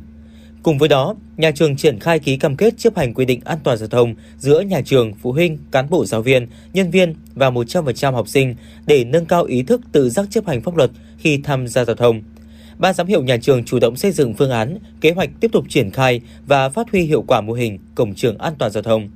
Hội phụ huynh học sinh cũng ký cam kết với các tài xế thực hiện nghiêm quy định khi tham gia giao thông, không được chở quá số người quy định, không phóng nhanh vượt ẩu, đón trả học sinh đúng thời gian, đúng nơi quy định. Bà Đoàn Thị Thanh Hương, hiệu trưởng trường tiểu học Lê Lợi, thị xã Sơn Tây cho biết.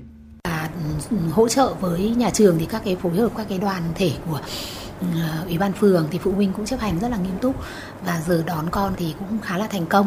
Các con được các cô cho xếp hàng ra theo hướng mà bố mẹ đã dặn. Các con sẽ có một biển chỉ dẫn các con là khu học sinh chờ bố mẹ đón thì các con ra phía đằng sau sân rất là rộng rãi để chơi và phụ huynh để xe xếp hàng theo ngăn nắp theo lối như thế và có thể tự đi bộ vào khu vực đó để tìm con của mình để đón. Thì đấy là giải pháp nhà trường và cũng thấy là bước đầu thấy là rất là thành công. Văn hóa đón con, xếp hàng xe và chờ đón con của phụ huynh cũng như là học sinh sẽ đi vào nền nếp. Để nâng cao nền nếp và nhận thức cho học sinh, ban giám hiệu các trường đã phối hợp với công an địa phương, đoàn thanh niên, đội thiếu niên tiền phong của trường, phối hợp tuyên truyền đến các chi đội về kế hoạch, nhiệm vụ để giáo viên chủ nhiệm phụ trách phổ biến đến phụ huynh và học sinh của lớp. Cùng với đó, triển khai phân luồng khu vực đưa đón đúng khu vực mà nhà trường đã quy định sẵn vào giờ cao điểm. Qua đó tạo chuyển biến về ý thức tự giác chấp hành các quy định an toàn giao thông của phụ huynh học sinh. Bà Nguyễn Thị Thông, hiệu trưởng trường Trung học cơ sở Phùng Hưng, thị xã Sơn Tây cho biết. Bắt đầu từ vào năm học mới là chúng tôi đã có tổ chức các buổi tạo đàm để các em tìm hiểu và các chú công an phường thì về để tuyên truyền với các em học sinh. Thì các em rất là phấn khởi, vui mừng được nói lên cái tiếng nói của mình trong nhận thức về thực hiện an toàn giao thông và các em cũng có những ký cam kết trong thực hiện an toàn giao thông. Chúng tôi có phân cho các em phấn đấu hướng với học sinh lớp 8 và lớp 9 để phấn đấu vào cảm tình đoàn. Thì chúng tôi phân cho các em được theo dõi việc là đội mũ bảo hiểm, rồi nhắc nhở đôn đốc với cha mẹ học sinh và cha mẹ học sinh cũng phải ký cam kết là đưa con đến trường thì phải đảm bảo an toàn giao thông, tránh đi hàng 3, hàng 4 để gây những vấn đề là không đảm bảo an toàn giao thông cho các em. Vì các em thực hiện rất là tốt. Chị Lê Thị Thanh, phụ huynh học sinh chia sẻ, chúng tôi luôn cập nhật tin tức được ban giám hiệu nhà trường, thầy cô giáo chủ nhiệm tuyên truyền về đảm bảo an toàn giao thông cho con em mình khi đến trường. Tôi và các phụ huynh khác đã phối hợp với nhà trường giáo dục tuyên truyền về tầm quan trọng cũng như các nguy cơ tiềm ẩn về tai nạn giao thông để các con nhận thức và chấp hành nghiêm những quy định của pháp luật khi tham gia giao thông. Trước đây thì mất thời gian thì khoảng tầm 10 đến 15 phút thì tôi mới tìm thấy con và đón con được và mới đón con và cho xe ra khỏi cổng trường. Nhưng nay thì là do sự sắp xếp của nhà trường thì chỉ trong vòng 50 phút là tôi có thể là đưa con tôi đi về được an toàn khỏi cổng trường. Với sự nỗ lực vào cuộc của lực lượng chức năng, ngành giáo dục cùng sự tham gia của các phụ huynh học sinh, tình hình đảm bảo trật tự an toàn giao thông đối với học sinh trên địa bàn thị xã Sơn Tây thời gian vừa qua có nhiều chuyển biến tích cực. Hầu hết học sinh đã có ý thức tự giác đội mũ bảo hiểm khi tham gia giao thông, chấp hành tốt các quy định về an toàn giao thông.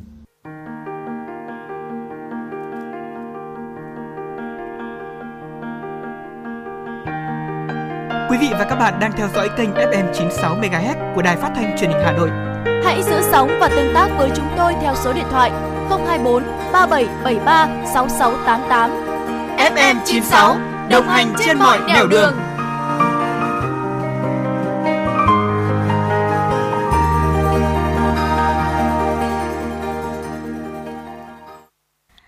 Thưa quý vị và các bạn, quay trở lại với Chuyển động Hà Nội buổi chiều ngày hôm nay. Tiếp theo chương trình sẽ là những thông tin quốc tế được cập nhật bởi biên tập viên Kim Dung. Thưa quý vị, giá cả nhiều mặt hàng ở Trung Quốc đã tăng mạnh trong tháng 1 năm 2023, nhất là rau xanh và thịt lợn tăng tới 13,1% và 11,8% do nhu cầu ăn uống vào dịp Tết Nguyên đán. Cục Thống kê Nhà nước Trung Quốc vừa công bố chỉ số giá tiêu dùng và chỉ số giá sản xuất vào tháng 1 năm 2023. Theo đó, CPI và PPI lần lượt tăng 2,1% và giảm 0,8% so với cùng kỳ năm ngoái. Theo giải thích của đại diện vụ thống kê thành thị thuộc Cục Thống kê Nhà nước Trung Quốc, do tác động của nhu cầu tiêu dùng trong dịp Tết Nguyên đán Quý Mão năm 2023, cũng như việc điều chỉnh chính sách phòng chống dịch COVID-19, nên chỉ số CPI của nước này đã tăng 2,1% so với cùng kỳ và tăng 0,8% so với tháng trước. Trong khi đó, chỉ số PPI lại giảm 0,8% so với cùng kỳ và giảm 0,4% so với tháng trước do chịu ảnh hưởng bởi biến động của giá dầu thô thế giới cũng như giá than giảm ở trong nước. Trong đó, giá vật liệu sản xuất giảm 1,4%, giá ngành công nghiệp chế biến giảm 2,3%. Theo đánh giá của chuyên gia kinh tế Ngân hàng Dân sinh Trung Quốc, giá thực phẩm tăng mạnh là do yếu tố thời vụ khi nhu cầu người dân trong dịp Tết tăng cao.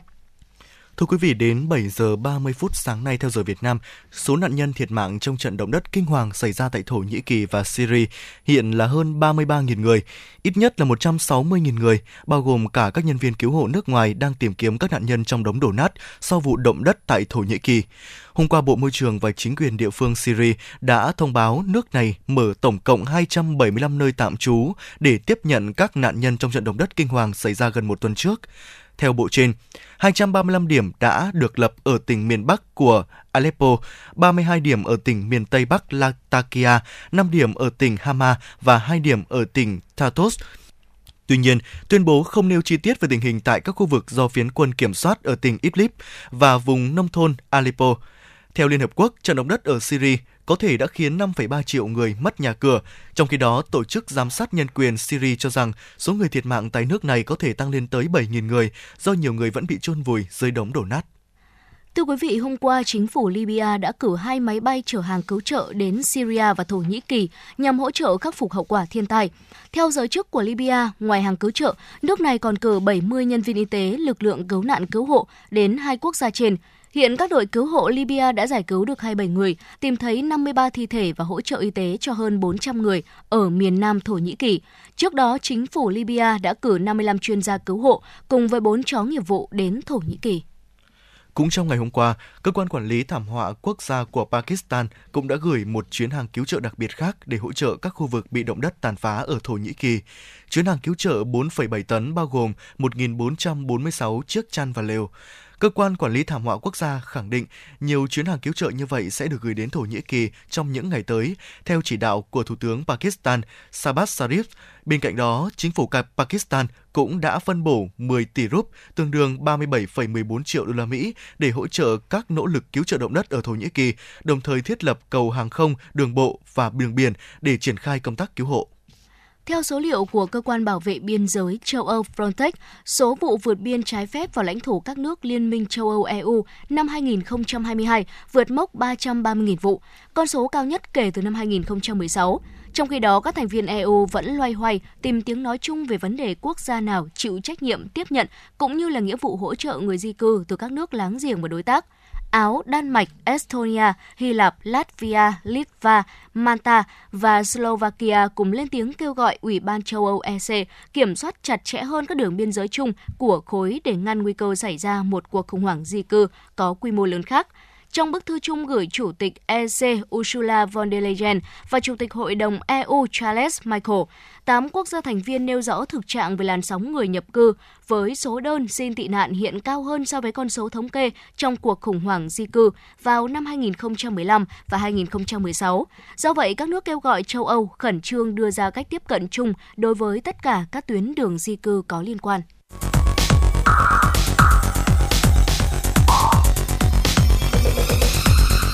Và các bạn đang theo dõi kênh FM 96 MHz của Đài Phát thanh Truyền hình Hà Nội. Hãy giữ sóng và tương tác với chúng tôi theo số điện thoại 024 3773 6688. FM 96 đồng hành trên mọi nẻo đường. Thưa quý vị và các bạn, các viên pin sau khi đã qua sử dụng nếu không được thu gom xử lý đúng cách sẽ gây ô nhiễm môi trường, ảnh hưởng tới sức khỏe cộng đồng lâu dài. Thay vì để người dân vứt pin bừa bãi chung với rác thải sinh hoạt, những người nông dân chân đất, xã Đức Thượng, huyện Hoài Đức đã tạo ra những ngôi nhà của pin nhằm thu gom pin cũ mang đi xử lý. Mô hình đang được triển khai nhân rộng. Mời quý vị và các bạn cùng nghe phóng sự Nhà của pin, sáng kiến hay bảo vệ môi trường.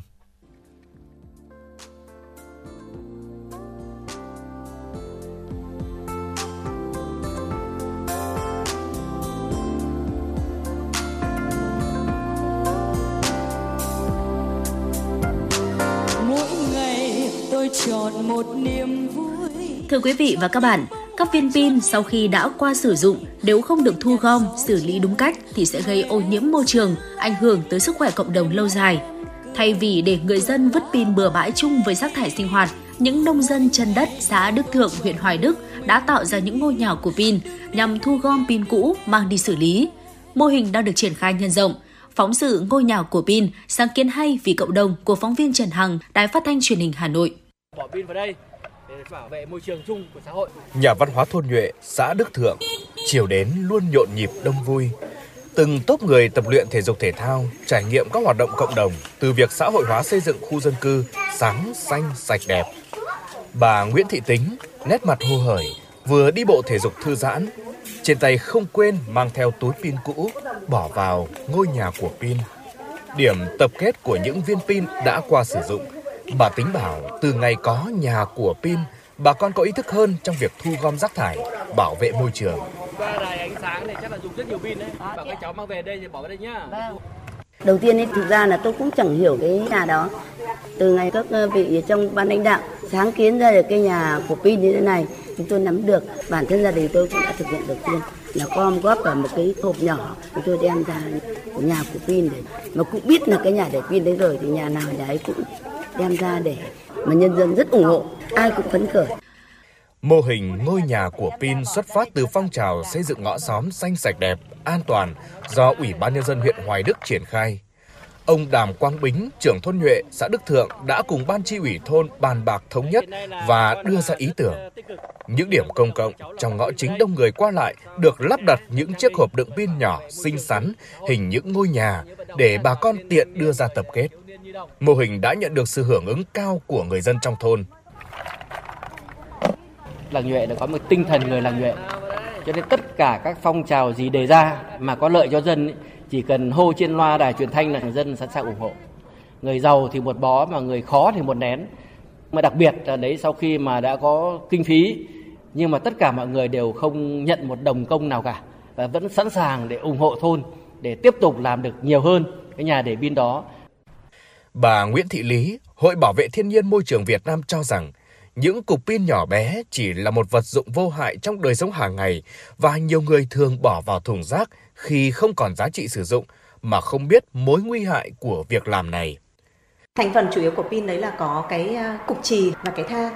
Thì gần như là cái than thì không sử dụng tái chế ở phần đó mà sử dụng cái chì.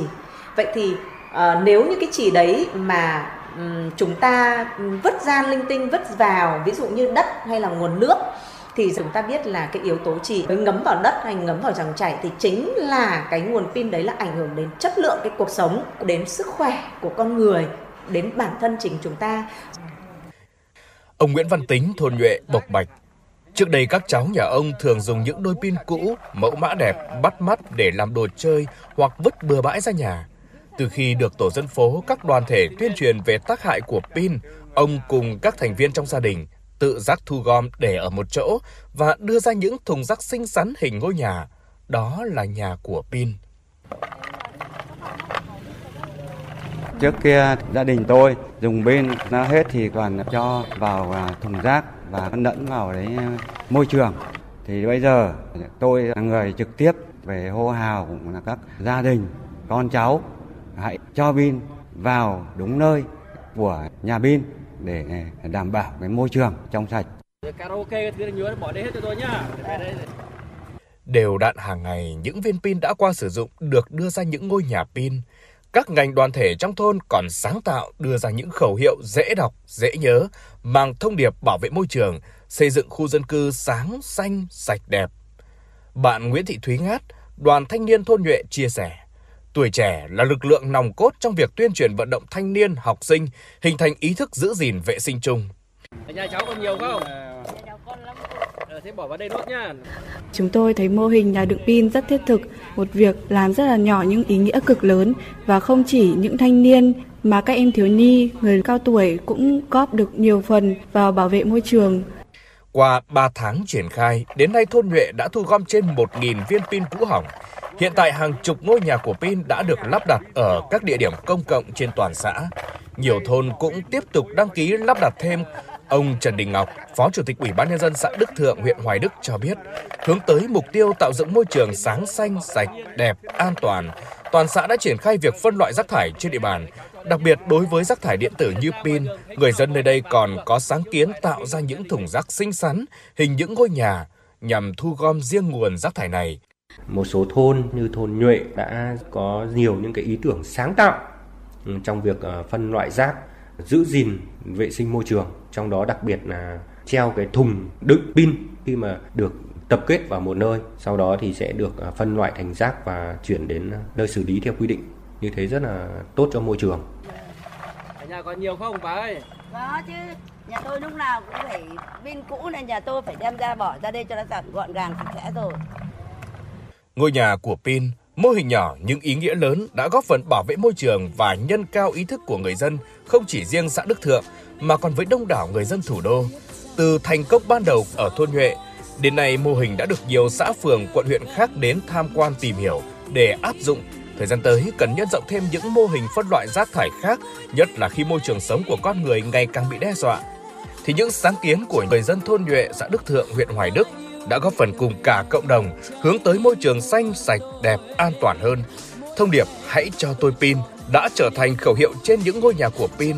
Những viên pin được thả vào thùng như nhắc nhở người dân trong thôn cho pin vào đúng nơi quy định để bảo vệ môi trường.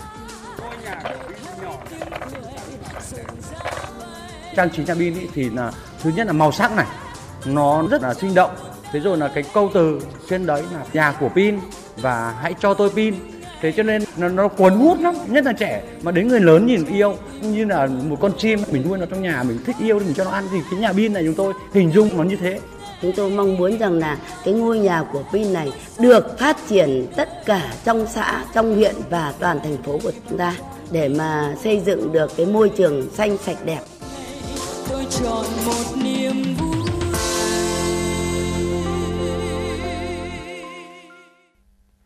Quý vị và các bạn đang nghe chương trình Chuyển động Hà Nội chiều được phát sóng trực tiếp trên tần số FM 96 MHz của Đài Phát thanh Truyền hình Hà Nội. Chỉ đạo nội dung Nguyễn Kim Khiêm, chỉ đạo sản xuất Nguyễn Tiến Dũng, tổ chức sản xuất Lê Xuân Luyến, biên tập Quang Hưng, kịch bản Trần Hằng, thư ký chương trình Kim Dung, MC Thu Thảo Võ Nam cùng kỹ thuật viên Quốc Hoàn phối hợp thực hiện. Còn ngay bây giờ, mời quý vị và các bạn hãy giữ sóng và cùng thư giãn với một giai điệu âm nhạc.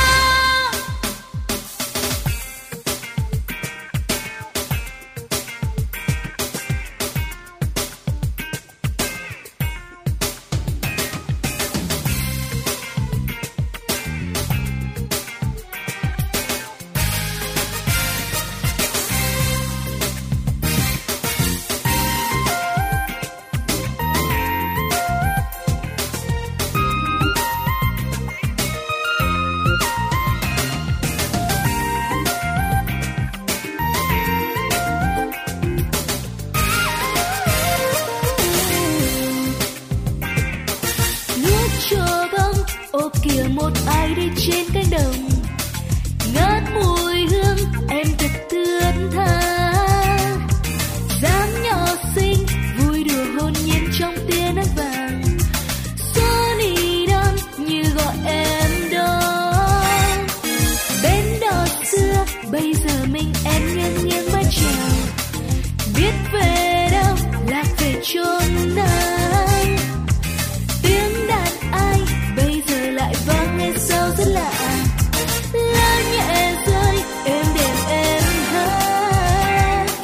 Lá rơi thật nhẹ tiếng ca chứa chan lắng nghe chuyện tình em tôi. Hát cho tình yêu hãy mau bừng thức dậy, hãy quay về đây với em. Có chăng lòng em đã ươm một mối tình, có chính ai ngừng em hỡi. Chào người em thật xinh tươi, chỉ để ngồi hát ca một mình. Vậy mà em bỏ sang sông, tình tôi ngồi đau ngóng trong đêm này.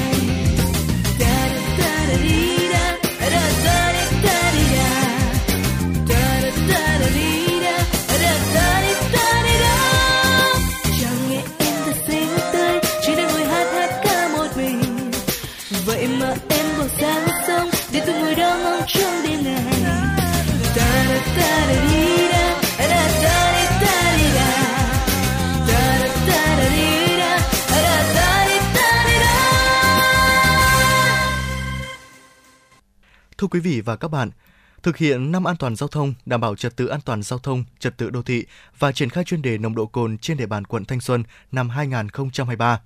Các lực lượng chức năng quận Thanh Xuân đang có sự vào cuộc quyết liệt. Mời quý vị và các bạn cùng nghe phóng sự kiên quyết lập lại trật tự đô thị. Để giải quyết dứt điểm các vi phạm liên quan đến công tác đảm bảo trật tự xã hội, trật tự an toàn giao thông, trật tự đô thị, vệ sinh môi trường, kiên quyết xóa bỏ các tụ điểm có tính chất phức tạp, ảnh hưởng xấu đến đời sống nhân dân trên địa bàn, đánh giá đúng thực trạng người điều khiển phương tiện sử dụng ma túy, vi phạm nồng độ cồn và các chất kích thích khác khi tham gia giao thông nhằm đưa ra biện pháp quản lý, góp phần kiềm chế, làm giảm tai nạn giao thông, nhất là các vụ tai nạn giao thông có nguyên nhân trực tiếp từ vi phạm nồng độ cồn, ma túy. Công an quận Thanh Xuân, các phòng ban đơn vị thuộc quận, các đơn vị phường tổ chức thực hiện một số nhiệm vụ trọng tâm như tổ chức tuyên truyền kế hoạch ra quân thực hiện năm an toàn giao thông và đảm bảo trật tự trên địa bàn quận Thanh Xuân năm 2023 bằng nhiều hình thức. Tuyên truyền trên hệ thống loa truyền thanh, tuyên truyền bảng hình ảnh nội dung trên pano áp phích, bằng rôn tại các tuyến đường chính của quận. Ông Nguyễn Hoàng Điệp, Chủ tịch Ủy ban An toàn Giao thông, Chủ tịch Ủy ban Nhân dân phường Thanh Xuân Bắc cho biết. Đối với công tác quản lý trật tự đô thị, vệ sinh môi trường, trật tự an toàn giao thông trên địa bàn thì chúng tôi có ban chỉ đạo 97 phường giao nhiệm vụ của đồng chí xây dựng kế hoạch đảm bảo các phương án đảm bảo an ninh trật tự, an toàn giao thông, trật tự đô thị trên địa bàn.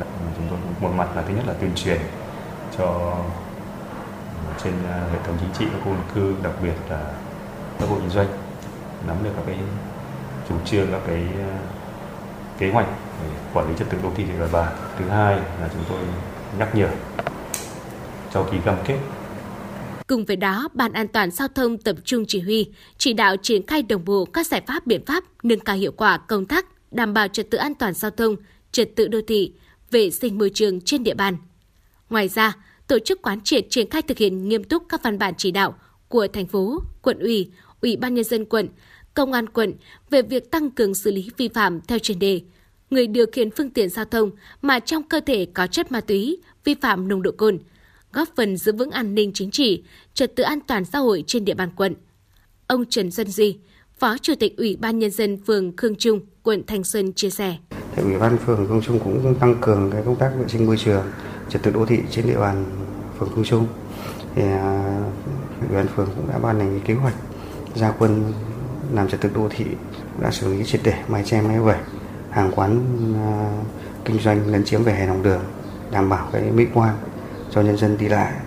Việc triển khai đợt cao điểm ra quân nhằm kêu gọi nhân dân trên địa bàn tích cực hưởng ứng năm an toàn giao thông với trọng tâm đã uống rượu bia không lái xe, đẩy mạnh công tác giữ gìn trật tự an toàn giao thông, trật tự đô thị, từ đó tạo sự chuyển biến mạnh mẽ về nhận thức và hành động của các tầng lớp nhân dân trong việc chấp hành luật giao thông đường bộ và các quy định của nhà nước. Từng bước hình thành văn hóa giao thông trong mỗi người dân, đặc biệt là tầng lớp thanh thiếu niên và học sinh sinh viên, góp phần đảm bảo tốt trật tự an toàn giao thông, trật tự đô thị, vệ sinh môi trường trên địa bàn. Ông Nguyễn Kiều Hưng, Chủ tịch Ủy ban Nhân dân phường Nhân Chính, quận Thanh Xuân chia sẻ. Công tác quản lý đô thị thì được chú trọng. Ban chỉ đạo 197 phường thường xuyên ra quân liên tục vào các ngày trong tuần và các dịp trong dịp lớn, kỷ niệm lớn của trong năm. Tuy rằng trên địa bàn là một cái địa bàn trọng điểm về cái rất nhiều cái đường giao thông huyết mạch, tuy nhiên thì cũng cơ bản không để xảy ra ách tắc phức tạp. Không chỉ trong đợt cao điểm mà xuyên suốt năm 2023, các đơn vị chức năng của quận, phường tập trung lực lượng ra quân xử lý vi phạm trật tự đô thị, trật tự an toàn giao thông trên các tuyến đường phố, triển khai kiểm tra nồng độ cồn, bố trí lượng tuần tra thường xuyên chống tái vi phạm.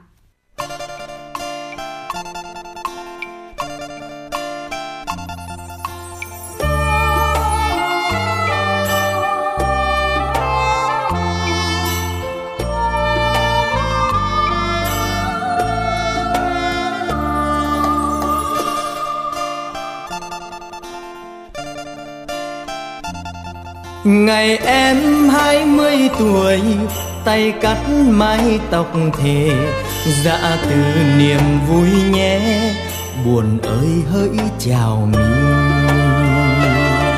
Ngày em 20 tuổi, chưa biết nhớ nhung gì, trên nụ cười mới hé, niềm thương đã tràn mi.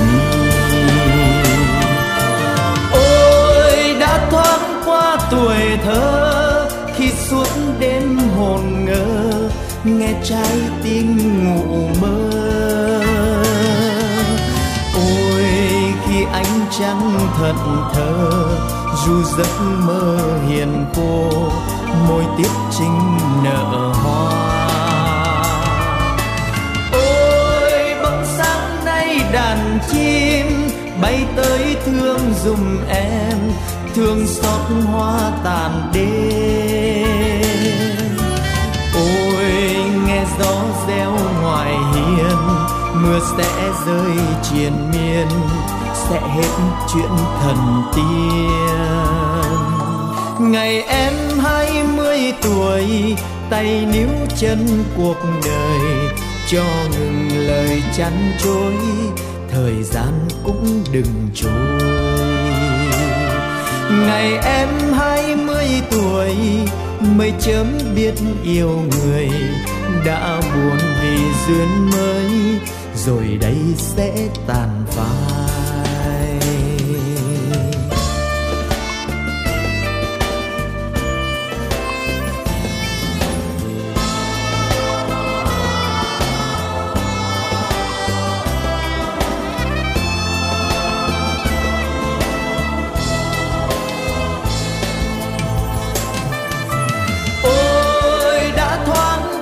Tuổi thơ khi suốt đêm hồn ngơ, nghe trái tim ngủ mơ.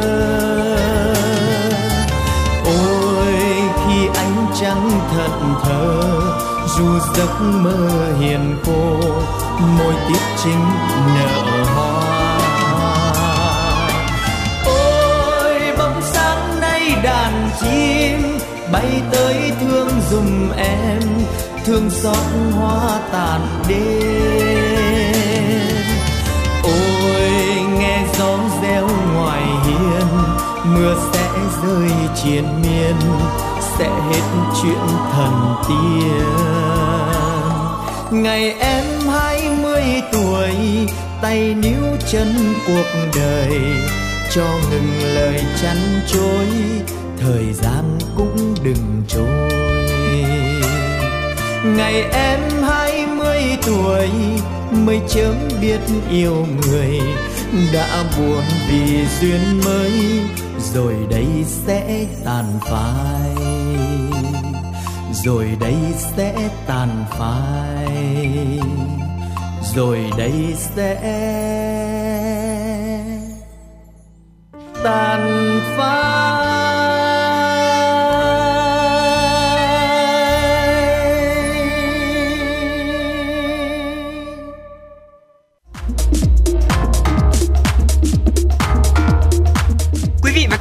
trên chuyến bay mang số hiệu FM 96. Hãy thư giãn, chúng tôi sẽ cùng bạn trên mọi cung đường. Hãy giữ sóng và tương tác với chúng tôi theo số điện thoại 024 3773 6688. Thưa quý vị, Chuyển động Hà Nội chiều nay xin được tiếp tục với những thông tin tiếp theo. Ban Tuyên giáo Thành ủy Hà Nội vừa ban hành kế hoạch số 80 về tổ chức lễ trao giải báo chí về xây dựng Đảng và hệ thống chính trị thành phố Hà Nội lần thứ 5 năm 2022. Theo kế hoạch, dự kiến lễ trao giải sẽ diễn ra trong khoảng thời gian từ ngày 10 đến ngày 17 tháng 3 năm 2023. Lễ trao giải được tổ chức nhằm ghi nhận, tôn vinh các tác giả, nhóm tác giả có tác phẩm báo chí xuất sắc, các tập thể cá nhân có nhiều đóng góp trong hoạt động tuyên truyền về công tác xây dựng Đảng và hệ thống chính trị của thành phố Hà Nội. Qua đó, động viên khuyến khích các nhà báo, cán bộ, đảng viên và nhân dân, các cơ quan địa phương, đơn vị ngày càng tích cực tham gia, hưởng ứng giải trong các năm tiếp theo. Giải được tuyển chọn và trao cho các tác giả, nhóm tác giả, những tác phẩm báo chí xuất sắc viết về công tác xây dựng Đảng và hệ thống chính trị của thành phố Hà Nội trên các mặt chính trị, tư tưởng, đạo đức, thuộc các lĩnh vực công tác tuyên giáo, tổ chức, kiểm tra dân vận, phòng chống tham nhũng, được đăng phát trên các loại hình báo chí do cơ quan nhà nước có thẩm quyền cấp phép. Lễ trao giải thưởng báo chí về xây dựng Đảng và hệ thống chính trị thành phố Hà Nội lần thứ 5 năm 2022 sẽ được tổ chức trang trọng, tiết kiệm, hiệu quả, tạo hiệu ứng tích cực và sự lan tỏa sâu rộng trong cán bộ, đảng viên và nhân dân. Tối qua, 76 quân nhân của Quân đội Nhân dân Việt Nam đã lên chuyến bay TK-165 của hãng hàng không Thổ Nhĩ Kỳ tới Thổ Nhĩ Kỳ để tham gia vào hoạt động hỗ trợ nhân đạo, cứu trợ thảm họa. Thay mặt lãnh đạo Bộ Quốc phòng, Thượng tướng Nguyễn Tân Cường biểu dương tinh thần chủ động khắc phục khó khăn, quyết tâm thực hiện nhiệm vụ của tất cả các cơ quan, đơn vị liên quan, trong đó đặc biệt là 76 cán bộ, chiến sĩ, sĩ quan, quân nhân, chuyên nghiệp trong lực lượng cứu hộ của quân đội đã khẩn trương thu xếp công việc gia đình để lên đường thực hiện nhiệm vụ. Tổng Tham mưu trưởng Quân đội Nhân dân Việt Nam nhấn mạnh, hiện nay, tất cả các nạn nhân ảnh hưởng bởi trận động đất đang từng giây, từng phút mong ngóng chờ đợi lực lượng cứu hộ, cứu nạn của đất nước mình, của các quốc gia, các tổ chức quốc tế đến tham gia hỗ trợ, giải cứu ra khỏi đống đổ nát. Trong đó có lực lượng của Quân đội Nhân dân Việt Nam. Bộ Quốc phòng đã giao Thiếu tướng Phạm Văn Tị, Phó Cục trưởng Cục Cứu hộ Cứu nạn, Phó Chánh Văn phòng Ủy ban Quốc gia ứng phó sự cố thiên tai, tìm kiếm cứu nạn, đảm nhiệm chức vụ Tổng chỉ huy các lực lượng Quân đội Nhân dân Việt Nam tham gia hỗ trợ nhân đạo, cứu trợ thảm họa tại Thổ Nhĩ Kỳ. Xét đề nghị của Bộ Thông tin và Truyền thông về việc đề xuất Thủ tướng Chính phủ chấp thuận chủ trương cho phép công ty cổ phần viễn thông FPT có vốn đầu tư nước ngoài được cung cấp dịch vụ phát thanh truyền hình trả tiền, tại công văn số 31, Thủ tướng Chính phủ chấp thuận về chủ trương cho phép công ty cổ phần viễn thông FPT có vốn đầu tư nước ngoài được cung cấp dịch vụ truyền hình trả tiền với tỷ lệ sở hữu của nhà đầu tư nước ngoài không vượt quá 0,002%. Công ty cổ phần viễn thông FPT tiếp tục phối hợp với các cơ quan liên quan có giải pháp thoái vốn đầu tư nước ngoài trong công ty về tỷ lệ 0% trong quá trình cung cấp dịch vụ phát thanh truyền hình trả tiền. Bộ Thông tin và Truyền thông thực hiện cấp phép theo thẩm quyền và quy định pháp luật hiện hành, chủ trì, phối hợp với các bộ ngành liên quan, quản lý hoạt động cung cấp dịch vụ phát thanh truyền hình trả tiền của công ty cổ phần viễn thông FPT theo đúng quy định pháp luật. Thưa quý vị và các bạn, Liên hoan trình diễn di sản văn hóa phi vật thể được Tổ chức Giáo dục Khoa học và Văn hóa của Liên Hợp Quốc UNESCO ghi danh lần thứ nhất sẽ diễn ra vào dịp Dỗ Tổ Hùng Vương 2023, tức là ngày 10 tháng 3 âm lịch tới đây. Sự kiện do Bộ Văn hóa Thể thao và Du lịch phối hợp với tỉnh Phú Thọ tổ chức nhằm tôn vinh quảng bá những giá trị di sản văn hóa phi vật thể tiêu biểu của đất nước, qua đó nâng cao hiểu biết trách nhiệm về bảo tồn và phát huy giá trị di sản. Liên hoan diễn ra tại tỉnh Phú Thọ với sự tham gia của các tỉnh, thành phố đang nắm giữ di sản văn hóa phi vật thể của Việt Nam đã được UNESCO ghi danh vào các danh mục di sản văn hóa phi vật thể đại diện của nhân loại, di sản văn hóa phi vật thể cần bảo vệ khẩn cấp.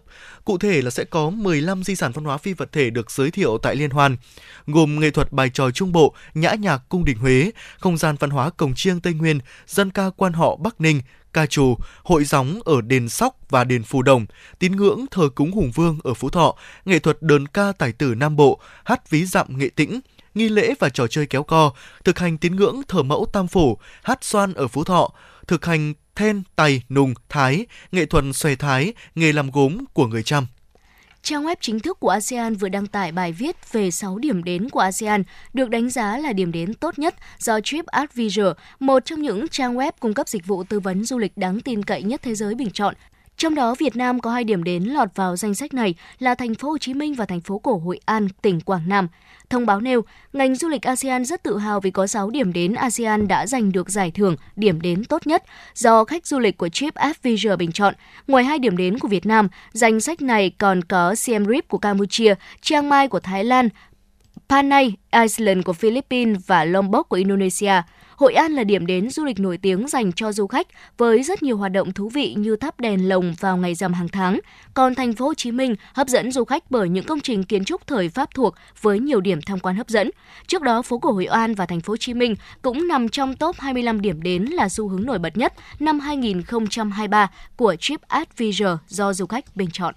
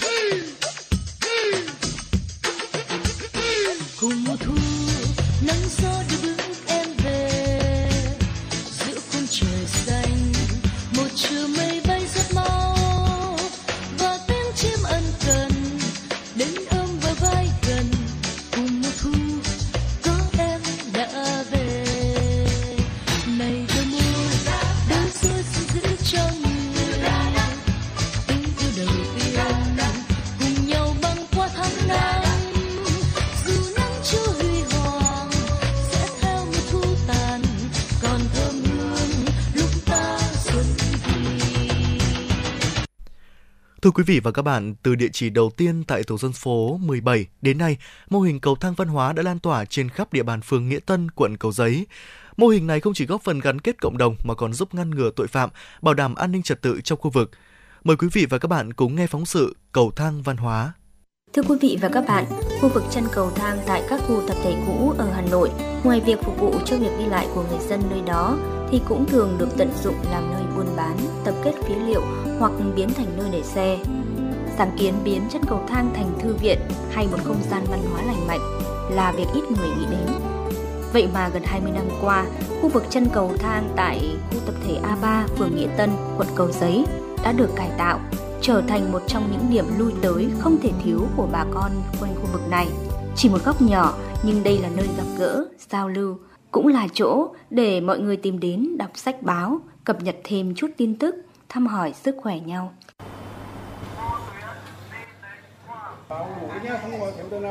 Đến khu tập thể A3, tổ 27, phường Nghĩa Tân, quận Cầu Giấy, Hà Nội, cảm nhận đầu tiên của chúng tôi như đang bước vào một thư viện thu nhỏ với đủ các loại sách báo được bày biện ngay ngắn trên bàn. Bên trong những chiếc tủ kính được kê gọn gàng ngăn nắp nơi góc cầu thang là nơi tập hợp hàng trăm đầu sách các loại, từ sách dạy chăm sóc cây, phổ biến kiến thức điều trị bệnh cho đến những cuốn hồi ký, tiểu thuyết lịch sử hay tác phẩm văn học kinh điển. Ông Trương Văn Côn, tổ dân phố 27, phường Nghĩa Tân, quận Cầu Giấy cho biết. Cầu thang văn hóa này đấy, nó làm được một cái chức năng rất cơ bản của trung tâm học tập cộng đồng, và nó có một cái tác dụng nó đưa cái nghị quyết Trung ương 5 khóa 8 đấy, về xây dựng và phát triển nền văn hóa Việt Nam tiên tiến, đậm đà bản sắc dân tộc. Năm 1999, mô hình cầu thang văn hóa chính thức được thành lập. Ý tưởng ban đầu chỉ đơn giản là hình thành khu vui chơi cho các cụ hưu trí và các cháu thiếu nhi. Bà Bùi Thị Anh Tuấn, khu tập thể A3 cho biết. Xuất phát từ cái chỗ là nghĩ là người già bây giờ về có một cái chỗ nào đó để mà coi như là tụ tập nhau lại, trước hết là đọc báo chí. Nó giống như là một cái nơi để mà cho mọi người để tâm tư, tình cảm rồi chuyện trò với nhau ấy. Xuất phát như thế cho nên là các cụ ở đây mới về là cụ Tục, mấy cụ Bảo, rồi là ông Trương, rồi ông Côn đây. Thì là bảo là thế thì có lẽ nên có thành lập một cái chỗ đọc báo. Ý tưởng hay nhưng vấp phải phản ứng gay gắt của một số hộ dân. Cầu thang vốn là không gian chung. Việc thực hiện mô hình sẽ khiến không gian này vốn đã ít ỏi lại càng bị thu hẹp và chật chội. Nếu hiện thực hóa mô hình, ai là người quản lý? Ai chịu bỏ ra kinh phí để duy trì hoạt động? Để giải bài toán này, những cán bộ cơ sở ở đây phải vào cuộc để vận động thuyết phục bà con trong khu nhà. Với phương châm cán bộ đảng viên gương mẫu đi đầu, lấy dân làm gốc trong việc thực hiện đóng góp kinh phí, hình hài của cầu thang văn hóa dần được hình thành.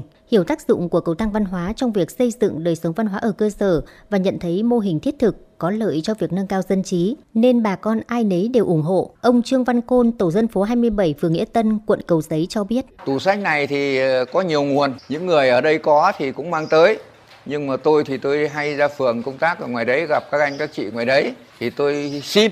Nghĩa là mình cứ năng đi xin thì tủ sách của mình nó đầy thôi. Sau 20 năm hoạt động, cầu thang văn hóa nhà A3 đã thực sự trở thành địa chỉ văn hóa để các công dân trong khu tập thể tìm đến. Và mỗi buổi sáng và buổi chiều hàng ngày, có hàng chục lượt người đủ mọi thành phần lứa tuổi đến cầu thang văn hóa để đọc sách báo, cùng giao lưu trao đổi tâm tư. Những sự bất hóa nho nhỏ, những kinh nghiệm hay trong gia đình được mọi người chia sẻ cởi mở, để cùng tìm cách tháo gỡ, giải quyết và học tập.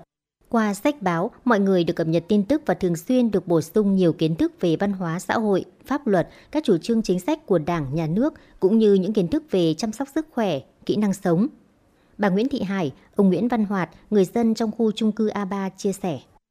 Tất cả mọi người có thể là giao lưu, trao đổi với nhau về những cái mới mẻ của trong báo hoặc là những cái thời sự mới của tất cả các cái mặt báo, từ đó mà chúng tôi rút được những cái bài học từ cái điểm tốt cho đến điểm xấu để về giáo dục và dạy bảo con cái.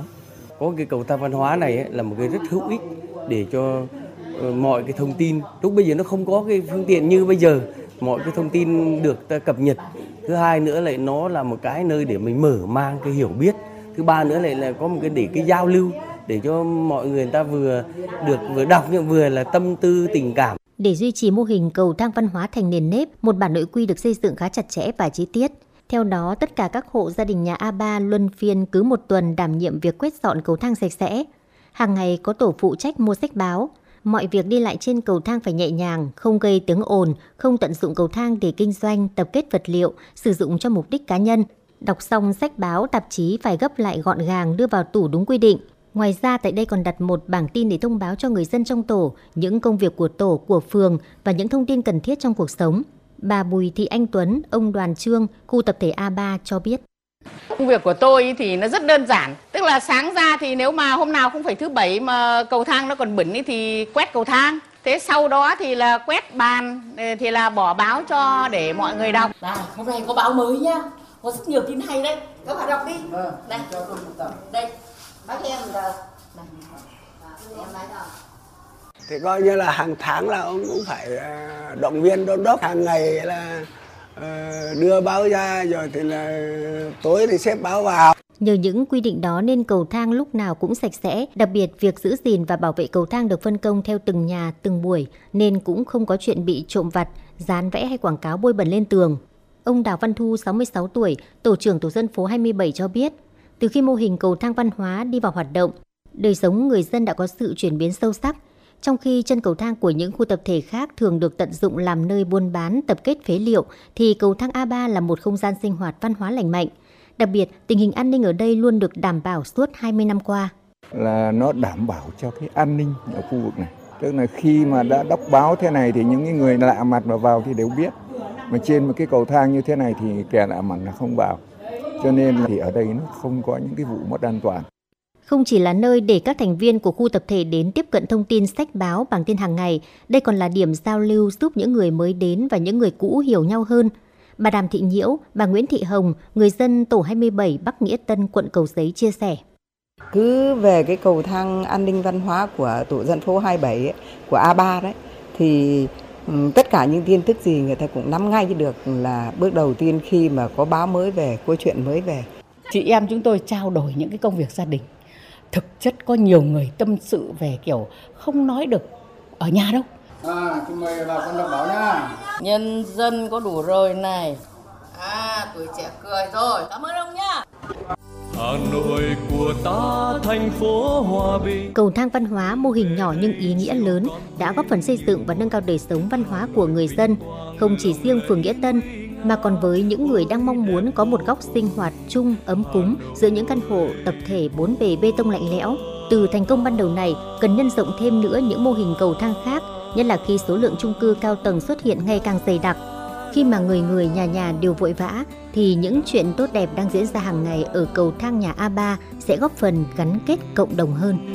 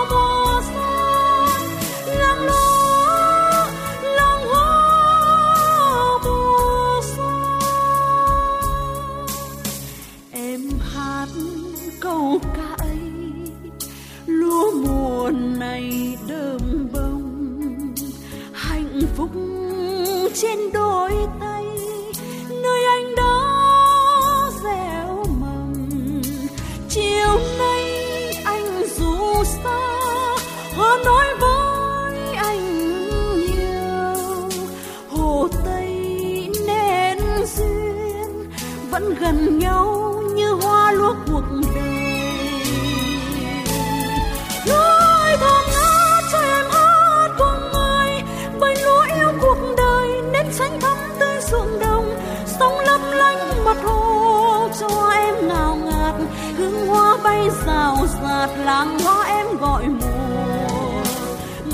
gian.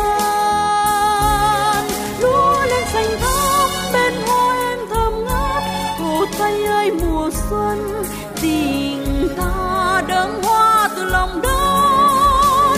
Đôi lứa tình yêu mùa xuân, làng lúa làng hoa mùa xuân.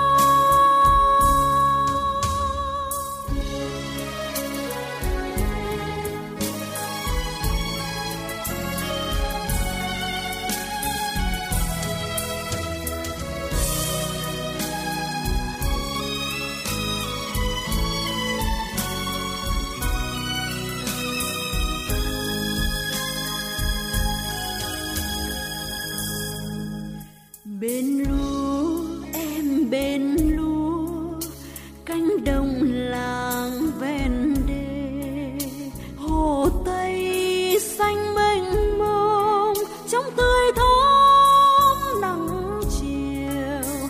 Làng em làng hoa, hoa thơm ngát bốn mùa, hồ Tây đôi bên trong tình yêu.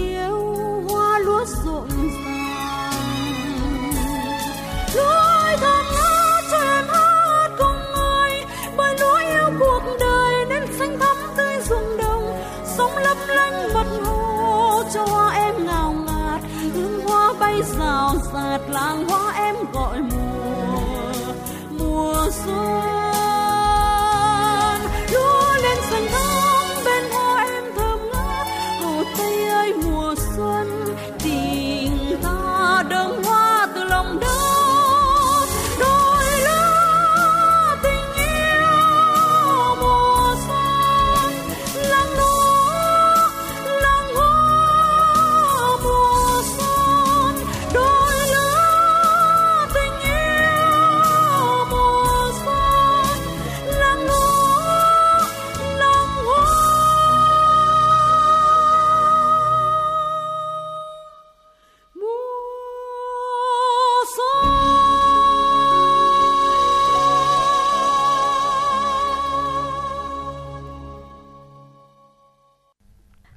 Đến đây thời lượng của Chuyển động Hà Nội chiều ngày hôm nay cũng xin được phép khép lại. Quý vị hãy ghi nhớ số hotline của Chuyển động Hà Nội 024 3773 6688. Quý vị có thể tương tác với chúng tôi để chia sẻ những vấn đề quý vị và các bạn đang quan tâm hoặc có đóng góp cho chương trình ngày một hấp dẫn hơn. Còn bây giờ Võ Nam Thu Thảo xin được gửi lời chào tạm biệt tới quý vị và các bạn.